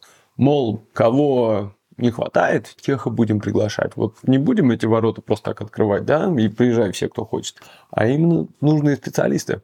В итоге, когда начали контролировать и приглашать, кого не хватает, выяснилось, что под термином контролировать иммиграцию голосующие, ну, скорее имели в виду запретить иммиграцию министр внутренних дел Суэлла Брабамен, которая вообще-то ответственная вот за эти цифры. На этой неделе залегла на дно и на публике особо не появлялась. Зато на прошлой неделе она громко выступала с трибуны конференции так называемых национальных консерваторов. Это такое радикальное крыло консервативной партии, которое пытается повторить успех Дональда Трампа и идет прям по его методичке. Все умные люди понимают, что через год-полтора консервативная партия превратится из правящей партии в оппозицию. Ничего хорошего в ближайшие 10 лет ей не светит, поэтому один за другим из нее уходят ну, такие большие серьезные политики. Уходят чаще всего в бизнес, ну, потому что там действительно ловить нечего. И начинается вот такая грызня за будущее партии. Ссоры, разлады, попытка определить будущее – Поэтому вместо того, чтобы заниматься министерскими делами, а, Суэлла занята тем, чтобы занять место в первых рядах за лидерство консервативной партии. Это когда Акела промахнется в виде Риши. А Риши стратегически оставляет Суэллу на посту как такой громотвод. Либерально настроенные консерваторы возмущаются ее борьбой с мигрантами, типа нашла с кем бороться, понимаете? Консервативно настроенные консерваторы э, недовольны тем, как она не сокращает поток понаехавших хотя обещает сократить каждый год. У нее с завидным постоянством. Из шкафа тоже выпадают какие-нибудь старые и новые грехи. А Риша на этом фоне выглядит компетентным менеджером. Так и живем. Переезжайте тоже к нам, пока, пока нам нужны специалисты и пока очередную визу не отменили. До новых встреч. Фермер из Нижегородской области настолько преисполнился, что пропашным трактором написал на поле «Я русский». Хотя мог написать деловой русич. Ну ладно, он еще Дерипаску не читал. Снял он все это дело с квадрокоптера на видео, а в качестве саундтрека наложил одноименную песню «Шамана». Казалось бы, что может пойти не так. да. Ну, ладно. Вообще, в принципе, ничего такого в этом нет. Ну, просто у фермера, видимо, было дофига свободного времени. Э, как говорится, когда там коту делать, он пишет «я русский» на своем поле. Ладно. Вот. Но интересно в этой истории, что после публикации ролика к нему пришла полиция. Как вы думаете, почему? Патриотизм или там авторские права на песню шамана тут, конечно же, ни при чем. Дело в том, что в Нижегородской области, как и в большинстве регионов России, в связи с последними событиями запрещены полеты всех беспилотников, кроме дронов-силовиков. Кстати, силовики сами наткнулись на видео, снятое запрещенным способом. На фермера никто специально не стучал, что, согласитесь, в эпоху всеобщего доносительства поистине уникальный случай. Вот, теперь с фермером, видимо, проведут разъяснительные работы, спит у него квадрокоптер, возможно, и трактор, вот, и будет он русским э, без трактора и без квадрокоптера. В принципе, чего, знал, на что шел. А теперь, друзья, просто удивительная новость. Оказывается, россиянам не по на курс доллара.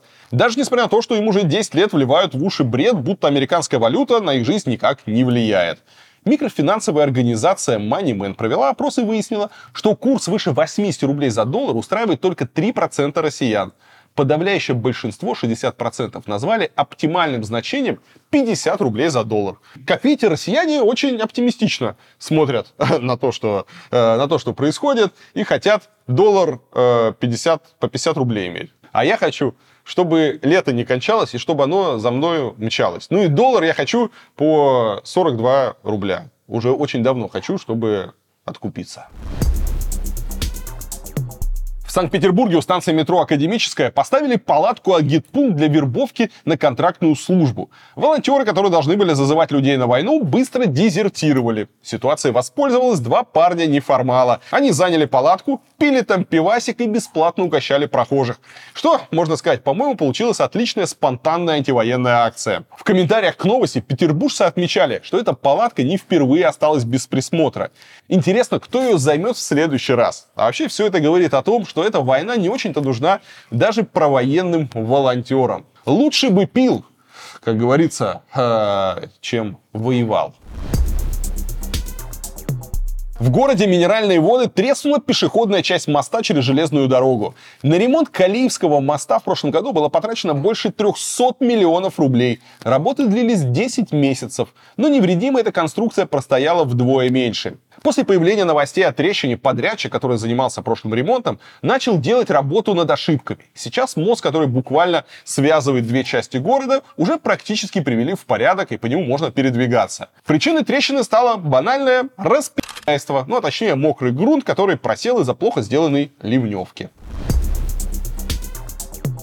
Небольшое ЧП в Бурятии, там у памятника воинам, павшим в Великой Отечественной войне, отвалилась рука с автоматом. Глава Хоринска где-то произошло, сказал, что все дело в ветхости конструкции. Никаких вандалов возле памятника замечено не было. Чиновник пообещал, что монумент скоро восстановят. Буквально через несколько дней такая же история случилась в Донецке. У скульптуры солдата на барельефе в честь Великой Отечественной войны неожиданно отвалилась рука. Как видите, даже у памятников бывают антивоенные флешмобы. Если ситуация явно расстраивает российских полицейских, которые не смогут кого-то отправить в тюрьму и получить себе какие-нибудь почетные грамоты или повышение по службе. Сидячий. Чего? Сидит. Кто? Ну, мужик этот твой. О, деревня, а? Ну ты даешь. Кто его посадит? Он же памятник. В прошлое воскресенье некие блогеры тихо мирно снимали для ТикТока танцы на нарядной Никольской улице. Вдруг на горизонте появилось двое нодовцев. Они напали на оператора, разбили ему камеру за 200 тысяч рублей по причине, цитирую, «идет война с США». Заодно они обозвали парня гендерной проституткой. Я тебе глотку вырву. Я тебе глотку вырву. Вызывайте полицию! Никаких санкций. Вызывайте полицию, кто угодно, вызывайте! США! Ребята, проснитесь из Запада! Вы гендерные! Проститутки! Прохожие вызвали полицию, но пока она ехала, отморозки успели скрыться неспешным шагом. Ролик был опубликован в сообществе кей-поп кавер-группы Genesis Live, для которой и снималось видео с танцами. Кадры с нодовцами попали во многие СМИ, и за несколько дней неравнодушные люди собрали нужную сумму на новую камеру. А вот полиция с ответом на заявление не торопится. Ну, подумаешь, какие-то мудаки разбили камеру подросткам в центре Москвы на Никольской улице, буквально вот у стен Кремля, у администрации президента, в там 200 метров от здания ФСБ на Лубянке. Да подумаешь, какая ерунда. Дело житейское. Зачем кого-то задерживать, да? Вот не дай бог бы там кто-то вышел с каким-то плакатом, конечно, уже бы там ОМОН вламывался бы э, домой, клали бы мордой в пол, ну, потому что, сами понимаете, это, это серьезно. А тут подумаешь, просто камеру разбили, зачем кого-то искать. Ну, вообще история, опять же, очень банальная. Война потихоньку приходит на улицы российских городов, и очень символично, что все это происходит на Никольской, где еще пять лет назад гуляли болельщики со всего мира. Теперь здесь гуляют упыри, которые кидаются на безобидных мирных людей. Но это не все подвиги Нода на сегодня. Как-то раз нодовцы встретили ядерный электорат и случился увлекательный диалог жабы и гадюки. Один собирает подписи, а другой отряд на Вашингтон, чтобы бить морду Байдену и пускать Посейдоны на Америку. Что самое интересное, обоим турбопатриотам военкоматы почему-то отказали в отправке на фронт. Ты мне скажи, ты записываешь добровольца? Я ходил в военкомат, мне отказались. И вы... Тебе отказали? Да. Вот я набираю добровольцев бля, прямо на Вашингтон. Вы знаете, у нас... На нам, Вашингтон. смотрите, нам надо политика ядерного сдерживания. Какого котор- сдерживания? Пошли Байдену рожу набьем. Подождите. Пойдем. Надо бабахнуть. Не надо Посейдон. бабахнуть. Посейдон один бабахнуть. Биг Бен смыть. Похоже, только и остается воевать что друг с другом и с виртуальным Пентагоном. Да, а вообще, конечно, когда смотришь на этих упырей, то все время возникает вопрос, а что у нас э, в дурках э, мес- места закончились? Не пора ли, ну, как-то, может быть, ребят хотя бы на выходные забирать, да, осматривать какие-нибудь там э, клизмы лавандовые делать? расслабляющие, то есть потому что это, это же какая-то, блядь, э, дичь. Вот мне интересно, люди, которые э, ходят там, не знаю, силовики, психиатры, полицейские там ходят по улицам этих городов, где эти балбесы разъезжают своими вот этими вот ракетами, которые на Вашингтон собрались. Им самим не страшно, что этот там полудурок, э, сегодня он просто ездит и гавкает на прохожих, а завтра он, не знаю, там, собьет кого-то и еще какую-нибудь чудит. То есть они же явно больные. Мне кажется, представляют ребята общественную опасность. Перенесемся в Читу, там родители выпускников лицея сделали подарок своим детям и сняли клип на песню инстасамки «За деньги да». Самое поразительное в этой истории, что получился почти не кринж. На последний звонок надо деньги сдать И еще на выпускной надо деньги сдать Мы подумаем опять, но сразу скажем да Надо деньги сдать, надо деньги сдать, надо деньги Родители переделали текст так, что получилась остросоциальная песня. В лице им постоянно приходится сдавать деньги то на последний звонок, то на выпускной, то еще на что-то. А хочется простого человеческого тусоваться в кабинете 302. Дело в том, что у нас не только 300-й кабинет, в котором мы работаем. У нас есть кабинет номер 302, в котором, к сожалению, ребята проводят очень много времени. Да что же это такое? Наташа постоянно пропадает в этом кабинете. В конце-то концов... Она ж вообще прописался в этом кабинете. Что за локальный мем с этим кабинетом, решительно непонятно, но получилось неплохо. Инстасамка сама выложила пародию у себя в сторис, чем прославила и родителей, и самих лицеистов. Вот такой вот хэппи-энд. Даже странно, что в нем задействована инстасамка. А вот в Чувашии школьникам приходится немного хуже. В Чебоксарской школе номер 35 учительница ударила ученицу ногой в живот и добавила ладонью по спине. Этот эпизод попал на видео, которое дети сняли на уроке. После этого случая учительницу вроде как моментально уволили, а прокуратура Чуваши организовала проверку. СМИ рассказывали об этой новости в понедельник, но уже в среду Министерство образования заявило, что не все так однозначно. Конечно, бить детей не педагогично, но теперь представитель министерства говорит, что учительница могла так защищаться. На сторону преподавателя встала даже мать девочки, получившей пинок в живот. Пока до конца непонятно, что там конкретно произошло, уже ходит слух, что в результате этого скандала так никого и не уволили. А вообще, учитывая количество всяких пи***овых инцидентов в школах, э, непонятно, почему в каждый класс не поставили какую-нибудь камеру, э, по которой потом можно будет просто восстанавливать события, смотреть, что там происходит. Во-первых, как мне кажется, камеры э, в классах, они будут отрезвлять ебаных учителей и отрезвлять э, учеников, которые будут понимать, что в случае чего все будет снято, и этот инцидент дальше будет как-то разбираться. В общем, все будут как-то поспокойнее, но пока хорошо, хоть дети сами на телефоны снимают. Мы, по крайней мере, можем видеть о том, какой пиздец происходит за закрытыми дверями классов. Новости поддержки материнства. Правительство России планирует резко сократить расходы бюджета на выплаты материнского капитала. В ближайшие три года они будут урезаны на 356 миллиардов рублей или на 17%. Как пишет РБК, об этом говорится в свежих корректировках Минфина. Например, в 2024 году объем трансферта социальному фонду на мат-капитал хотят сократить почти на 110 миллиардов рублей. В 2025 еще на 132, а в 2026 на 114. Ха, Дожить бы до 2026 года. Ребята так далеко заглядывают. Ух, какие оптимисты. В этом году на мат-капитал было заложено 550 с лишним миллиардов рублей. При этом соцфонд собирается раздавать мат-капиталы жителям Донбасса, Запорожской и Херсонской областей, которые живут на территориях, занятой российской армией. Помните, как еще недавно некоторые попы говорили, что умирать на войне не страшно, потому что женщины еще нарожают? Так вот, больше не нарожают. Если уж мы с вами на этой неделе вспоминаем Людовиков, то это называется «После нас хоть потоп». А вообще, конечно, очень интересно, заметят ли дорогие россияне, э, что деньги, которые могли бы, опять же, идти на улучшение их качества жизни, на всякие выплаты, социальные там пособия, строительство больниц, школ, всего остального, они идут на ракеты, которые уничтожают каждый день украинские города, которые бомбят Украину, и это происходит весь этот кромешный пи***ц. Э, замечают ли это простые граждане России или нет? Э, напишите, пожалуйста, в комментах, как, вы общаетесь с людьми, ваше, ваше мнение. Люди вообще что-то понимают или все, все окей, какая разница, переживем. Жителю Татарстана присудили 150 тысяч рублей компенсации за то, что полицейский три недели держал его в рабстве на своей ферме. Можно порадоваться, из этой новости мы узнали, что у полицейских есть фермы в мае 2019 года бывшего деревенского тракториста Идриса Садыкова похитил оперативник уголовного розыска Динар Гафиятов. Полицейский пришел к пьяному мужчине домой и забрал его якобы на допрос о краже. На самом деле Гафиятов отвез его на ферму своего отца в селе Новая Демкина побрил и сжег его вещи вместе с паспортом. Отец и сын систематически избивали Садыкова и обливали его кипятком, если он не хотел убирать помет за животными или чистить канализацию. После того, как родственники заявили в полицию о пропаже Садыкова, похитители заставили его подписать документ, согласно которого он якобы 20 дней работал на другого человека. Еще через несколько дней они его отпустили. Когда газета «Вечерняя Казань» рассказала об этом пи***е, было возбуждено уголовное дело. А через полгода полицейского отправили в СИЗО. Суд приговорил его к пяти годам колонии за использование рабского труда. Его отцу дали 4 года условно.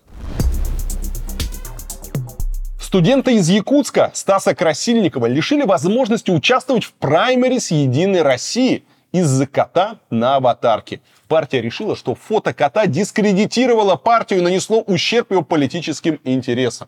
То есть вы понимаете, фото кота дискредитирует партию «Единая Россия», а Медведев, который пишет всю эту хуйню, не дискредитирует. Всего в праймерис в Якутии зарегистрировалось более 400 кандидатов, в их числе студенты и бюджетники. «Единую Россию» заподозрили в сборе массовки, потому что о кандидатах не было подробной информации. И, возможно, они как-то попытались эту историю почистить э, вот таким вот способом. Вообще, да, удивительная история, что кто-то хочет участвовать в праймерис Единой России, а его снимают за дискредитацию партии Единая Россия из-за фотографии кота. Кому скажи, не поверят. Самый богатый депутат Госдумы, воронежский единорос Аркадий Пономарев, рассказал, что сохранил квартиры в испанском городе Аликанте в надежде на то, что через 50 лет страна может стать испанской ССР. Что с квартирами-то в Испании? Все переживают. Тут делать нечего, ты не переживай. Ну, даже если, я же вам говорил, что если даже отберут. Так, ну, что, не жалко разве? Ну, а вы не можете когда-нибудь как-нибудь представить, что где-нибудь им так лет через 50-100 Так. это будет Испанская Советская Социалистическая Республика. Но было бы неплохо, конечно, было бы неплохо. Согласно декларации за позапрошлый год, Пономареву принадлежат три квартиры в Испании площадью 151, 155 и 178 квадратных метров. В феврале прошлого года он попал под санкции Евросоюза вместе с другими депутатами Госдумы. Его недвижимость была заморожена. По данным испанских СМИ, она может отойти к городу. При этом сам Пономарев заявляет, что у него никто ничего не отбирал, а квартиры остались в его собственности. Но даже если и отберут, то ничего страшного, он ни о чем не жалеет. По его словам, в эти квартиры продолжает есть его дочь, которая под санкциями не находится. Я под санкциями, я не пользуюсь. То есть они просто там стоят, Ну, иной раз э, дочь туда может поехать. а она не под санкциями, да? Она не под санкциями. В общем, как вы видите, все у депутата хорошо. Волгоградского студента Никиту Журавля отправили в СИЗО из-за видео с сожжением Корана на фоне мечети. Против него возбудили дело об оскорблении чувств верующих, которое тут же передали в Чечню. Силовики утверждают, что Журавель сжег Коран за 10 тысяч рублей по просьбе сотрудников СБУ. Глава Следственного комитета Бастрыкин заявил, что передал дело в Чечню якобы из-за многочисленных обращений жителей республики с просьбой признать их потерпевшими. Это решение поддержала глава Минюста Чуйченко. Он считает необходимым и правильным, чтобы Журавель отбывал наказание в регионе с мусульманским населением. В Чечне тем временем на митинге против акции по сожжению Корана стали сгонять студентов и бюджетников. Собравшиеся держали в руках портреты Кадырова и плакаты в защиту священной книги. Аллаху Акбар! Аллаху Акбар! И в этой истории, конечно, интересна демонстративная деградация судебной системы. Задержали какого-то чувака, мы даже не знаем, виновен ли он или нет. Мы не знаем тяжесть его преступления. Он пока просто арестован. Но главы Следственного комитета и Минюста уже публично обсуждают, как его будут пытать. Именно пытать. Ну, потому что понятно, да, что когда говорят, что мы отправим в регион с преимущественно мусульманским населением, это зачем? Ну, то есть зачем? Там что, другие тюрьмы, там более, ну, ну что, то есть, судя по всему, подразумевается, что там какое-то более жестокое э, обращение с ним будет. То есть там, видимо, будут какие-то внесудебные еще наказания дополнительные там, и так далее. Да, отправим сейчас в Чечню. То есть э, фактически вместо того, чтобы человек отбывал по закону, отбывал наказание, вместо того, чтобы он отбывал наказание по закону, мы видим с вами ситуацию, когда Следственный комитет, он и Минюст, они фактически говорят, что нам мало закона, мы хотим, чтобы ему было совсем мы хотим, чтобы его пытали, и мы еще суд, опять суда еще нет, еще даже, может, он не виноват, может, он не виноват, хотя понятно, что отбиться э, от нашей системы будет практически невозможно, но тем не менее. Но уже, как вы видите, его собираются отправлять в Чечню и так далее. Главное, конечно, людям, которые принимают такие решения, хорошо помнить, что вырытую другому яму можно упасть самому, и очень часто это происходит. Студенты из Таджикистана, которые учатся в техническом университете в Комсомольске-на-Амуре, пожаловались, что в общежитии их избили ОМОНовцы. Как рассказывает радио Азади, пострадали более 100 человек. По словам потерпевших, 19 мая в общагу ворвались ОМОНовцы вместе с сотрудниками ФСБ. Они отключили камеры наблюдения и принялись избивать студентов. Сотрудники были в масках, вооружены пистолетами и электрошокерами. На руках у них были тактические перчатки со специальными вставками на пальцах, похожими на кастет. Любой, кто спрашивал, за что их избивают, получал дополнительный удар. В этом общежитии были и студенты других национальностей, но били только граждан Таджикистана. После избиения у потерпевших отобрали документы и телефоны, а несколько человек забрали на допрос. Сначала студенты обратились в администрацию общежития, но там им сказали, что ничем не могут помочь. В посольстве Таджикистана в России на обращение студентов также не отреагировали. Радио Азади утверждает, что за последнюю неделю редакция получила десятки видеозаписей с рейдами против таджиков в разных регионах России. А в Гамбурге на три года посадили жителя Германии. Он оправдывал войну России против Украины и хранил оружие, запрещенный тактический складной нож. По данным немецкого издания Welt, некий Марсель вел национал-большевистский телеграм-канал, где называл Украину террористическим государством и использовал символ Z, а его публичная демонстрация в ФРГ наказуема. В апреле суд Берлина уже осудил этого товарища на два года и четыре месяца за нападение на журналиста во время демонстрации. Он ударил репортера и отобрал у него телефон, а за зигование ему уже добавили по совокупности. Что можно сказать? Какие-то все-таки мягкие приговоры в Германии.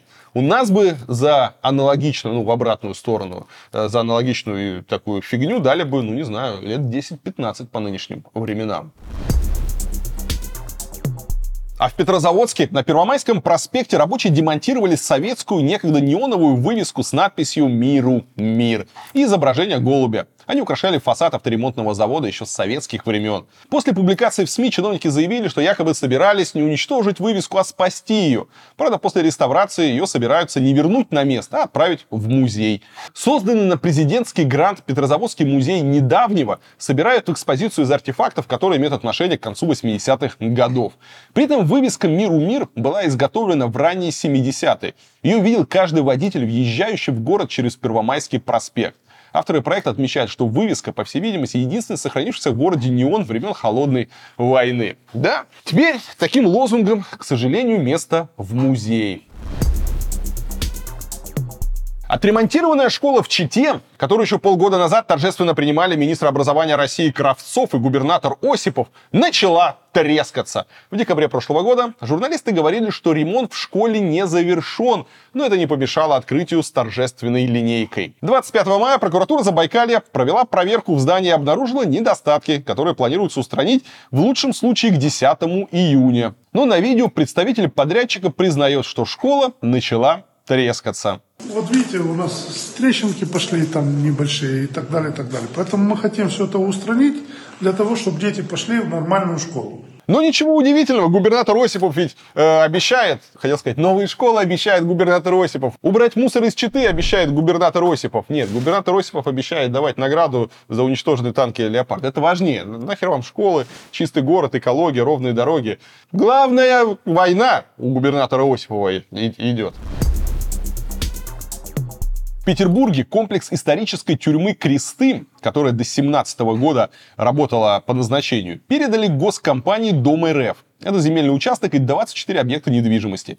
До последнего времени ими управляла ФСИН. По данным РБК, Дом РФ собирается выставить кресты на торги, а 4 пятых вырученных от продажи комплекса денег перечислить обратно во ФСИН. При этом часть построек легендарной тюрьмы могут снести, как это случилось, например, со зданиями на острове Новая Голландия. Я был бы, конечно, рад закрытию тюрьмы в России, если бы им на замену ФСИН не построила новый СИЗО.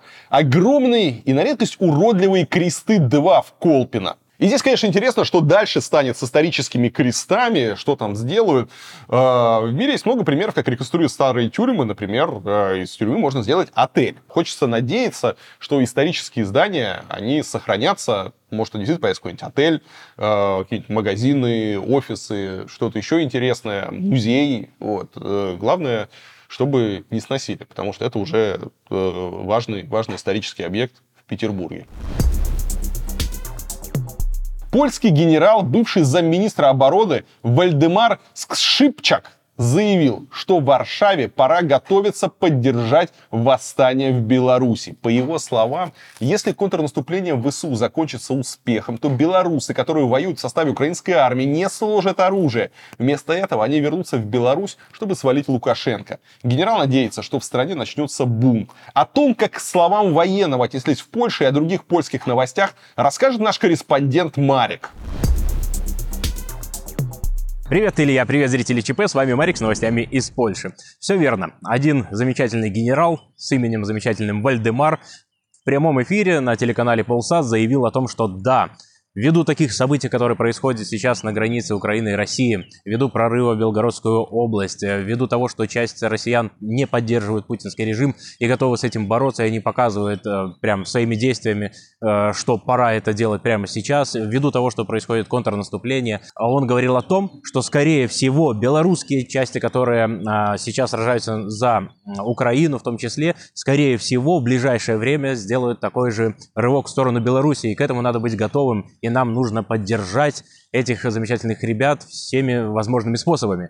Ну вот на это, конечно же, отреагировали российские власти, и Песков, и Дмитрий Медведев высказались э, достаточно жестко о том, что блин, Беларусь это как бы наш партнер, и мы прям обязательно будем его защищать всеми возможными способами. Вообще это какой-то накал страстей со стороны Польши, и вообще это было прям практически угроза, и мы, блин, на эту угрозу ответим мощно, жест- жесточайшим образом и получим а, какой-то от этого значимый результат. На самом деле а, генерал говорил о том, что нужно поддержать, что это может случиться, что как мы и раньше поддерживали белорусов, есть поводы для поддержания э, белорусов, мы обязательно примем в этом участие. Но он, конечно же, не говорил о том, что мы там со стороны Польши начнем какое-то движение в сторону Беларуси и тому подобное. Но хейт развивается, народ к этому относится сейчас напряженно, несколько так вот настороженно, они слушают, что э, говорят польские власти и так далее. И, конечно же, кому-то это в Польше на руку, кому-то не на руку. Здесь движется какая-то предвыборная гонка. Но что из этого выйдет дальше, расскажу в следующем выпуске. А пока к следующим новостям. Море хейта не заканчивается. На этот раз отгреб самый знаменитый польский спортсмен, футболист Роберт Левандовский. Его знают все. Я вот, например, не а, спортивный болельщик, не фанат футбола, но я знаю точно, что даже в детском садике у детей спроси, кто это, они тебе точно расскажут, что это за спортсмен. За него прям все тут болеют, его очень сильно любят, но вот он тоже отгреб со стороны России, отгреб так не кисло. Во-первых, еще в 2015 году или в 2014 году в матче с «Зенитом» питерским он кого-то там ударил колено. За это прямо ему сказали, что ты мудак. Вот. А сейчас случилась следующая ситуация. А, Парочка ребят из а, Барселоны, они высказались в поддержку российских зрителей, поблагодарили их за то, что они вот так вот поддерживают команду и так далее. Это было, кстати, на одном из российских стриминговых каналов. Так вот, а когда Левандовский увидел это, это видео, он это прокомментировал, естественно, в своей манере. Он сказал о том, что ну как так можно, зачем мы поддерживаем вообще людей, которые там э, живут и поддерживают, наверное, Путина, и мы так делать не должны. В общем-то, из-за этого и возник этот вот скандал. И сразу же из России полилась куча гнева. И, наверное, Левандовский сейчас самый ненавистный спортсмен из Польши. Кстати, полякам, в принципе, в России относились к спортсменам достаточно хорошо, но вот он выделился таким вот образом. И теперь вот это море хейта в его сторону просто не прекращается. Вот такая вот штука. Ему не понравился этот комментарий. Он говорит, что это не мнение всего клуба, это ребята сами себе выпалили, но клуб никаким образом это не опровергает, поэтому на самом деле они, наверное, не знают, что делать с этим. То ли опровергать, то ли не надо, или это все просто затикнет, как это часто бывает. Ну и в конце хочу рассказать о том, о чем обещал рассказывать, как только появится какая-то информация о предвыборной гонке в Польше.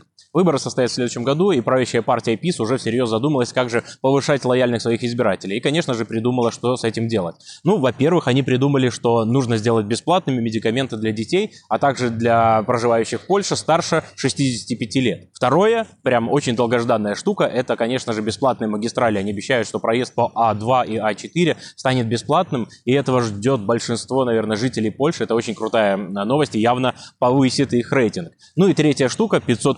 Я думаю, что многие слышали, особенно те, кто проживает в Польше, точно знают об этом, потому как в Польше каждому ребенку до 18 лет ежемесячно выплачивается такое пособие, такая помощь от государства 500 злотых. Каждый месяц 500 злотых. Так вот, они решили увеличить эту цифру до 800 злотых. И эта программа уже в разработке, и вот-вот это должно запуститься. Ну, а до 1 января как минимум. По крайней мере, они обещают, что все это запустится в период действия а, этой партии, пока а, они еще, скажем так, у власти. Так вот, ну, конечно же, 800 плюс это замечательно и хорошо, но поляки уже посчитали о том, что 800 плюс сейчас это несколько меньше, чем 500 плюс тогда, когда принимали э, впервые эту программу. Они, конечно, посчитали с инфляцией, а, учли разницу в ценах и так далее, получается немножко меньше. Но тем не менее, это тоже хорошая новость. И самое главное, что это выплачивается совершенно всем. Это выплачивается и гражданам, и тех, кто здесь просто легально проживают, работают, иностранцы и так далее. Поэтому хорошие новости от партии ПИС. Всем добра, всем ПИС. До встречи через неделю. Пока. В Бурятии природнадзор разрешил убить 3000 бакланов, которые провинились лишь тем, что питаются байкальским омулем. Формально это называется регуляцией численности, потому что бакланы якобы слишком расплодились. За отстрел бакланов охотникам еще и заплатят. При этом издание «Кедр» со ссылкой на экспертов пишет, что социальный заказ на баклана связан с браконьерским лобби. Орнитолог Виталий Рябцев рассказал, что только за 19 и 20 годы у браконьеров на Байкале изъяли более 2000 тонн омуля. Это ровно тот объем, который пытаются вменить Баклану. Вице-премьер Виктория Абрамченко предложила подумать, а не стоит ли заодно расстрелять побольше особей байкальской нерпы, которая тоже, сука, жрет омуля и не дает приличным людям в зданиях правительства и Госдумы питаться вкусной ухой. Ученые, естественно, говорят, что это полный бред, и что рост численности нерпы на промышленную добычу омуля никак не влияет. Короче, вы поняли, всякие предприятия и города, которые сливают в Байкал все свое говнище, а также браконьеры, которые дают на лапу местным чиновникам, ни в чем не виноваты. Виноваты бакланы и нерпы. Поэтому всех расстрелять.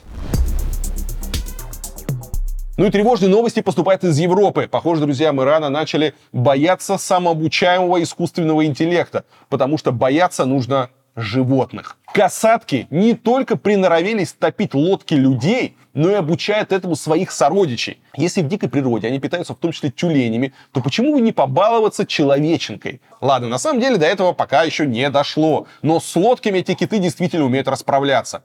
Последнее нападение произошло в начале мая в Гибралтарском проливе у берегов Исландии. Яхту атаковала одна большая касатка и две поменьше. Причем маленькие наблюдали за взрослой особью и подражали ее действиям. Разгонялись и врезались в судно. Касаткам удалось сломать руль. Береговая охрана Испании спасла экипаж и попыталась отбуксировать яхту, но та в итоге затонула на входе в порт.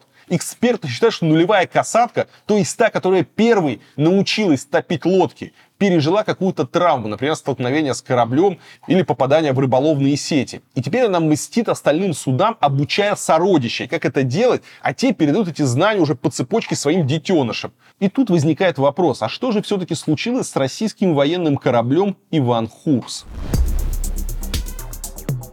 Ну что, друзья, на этом все. Надеюсь, вам было интересно, вы неплохо провели время. Хочется верить, что к следующему воскресенью будет поменьше пи***ца, побольше хороших новостей, но верится в это с трудом. Ладно, э, дожить бы, дожить, и это уже будет неплохая новость. Прощаюсь с вами до воскресенья в плане новостей. В течение недели будет много интересного э, контента, так что подписывайтесь, чтобы ничего не пропустить. Но я еще раз напоминаю, что сейчас очень важна ваша поддержка. Если вы считаете для себя возможным и нужным поддержать меня, мою команду, лучше всего это сделать через сервис Patreon, Patreon, сервис Boosty или подписавшись на телеграм-канал Варламов Плюс. Все ссылочки будут в описании. Пока-пока. thank you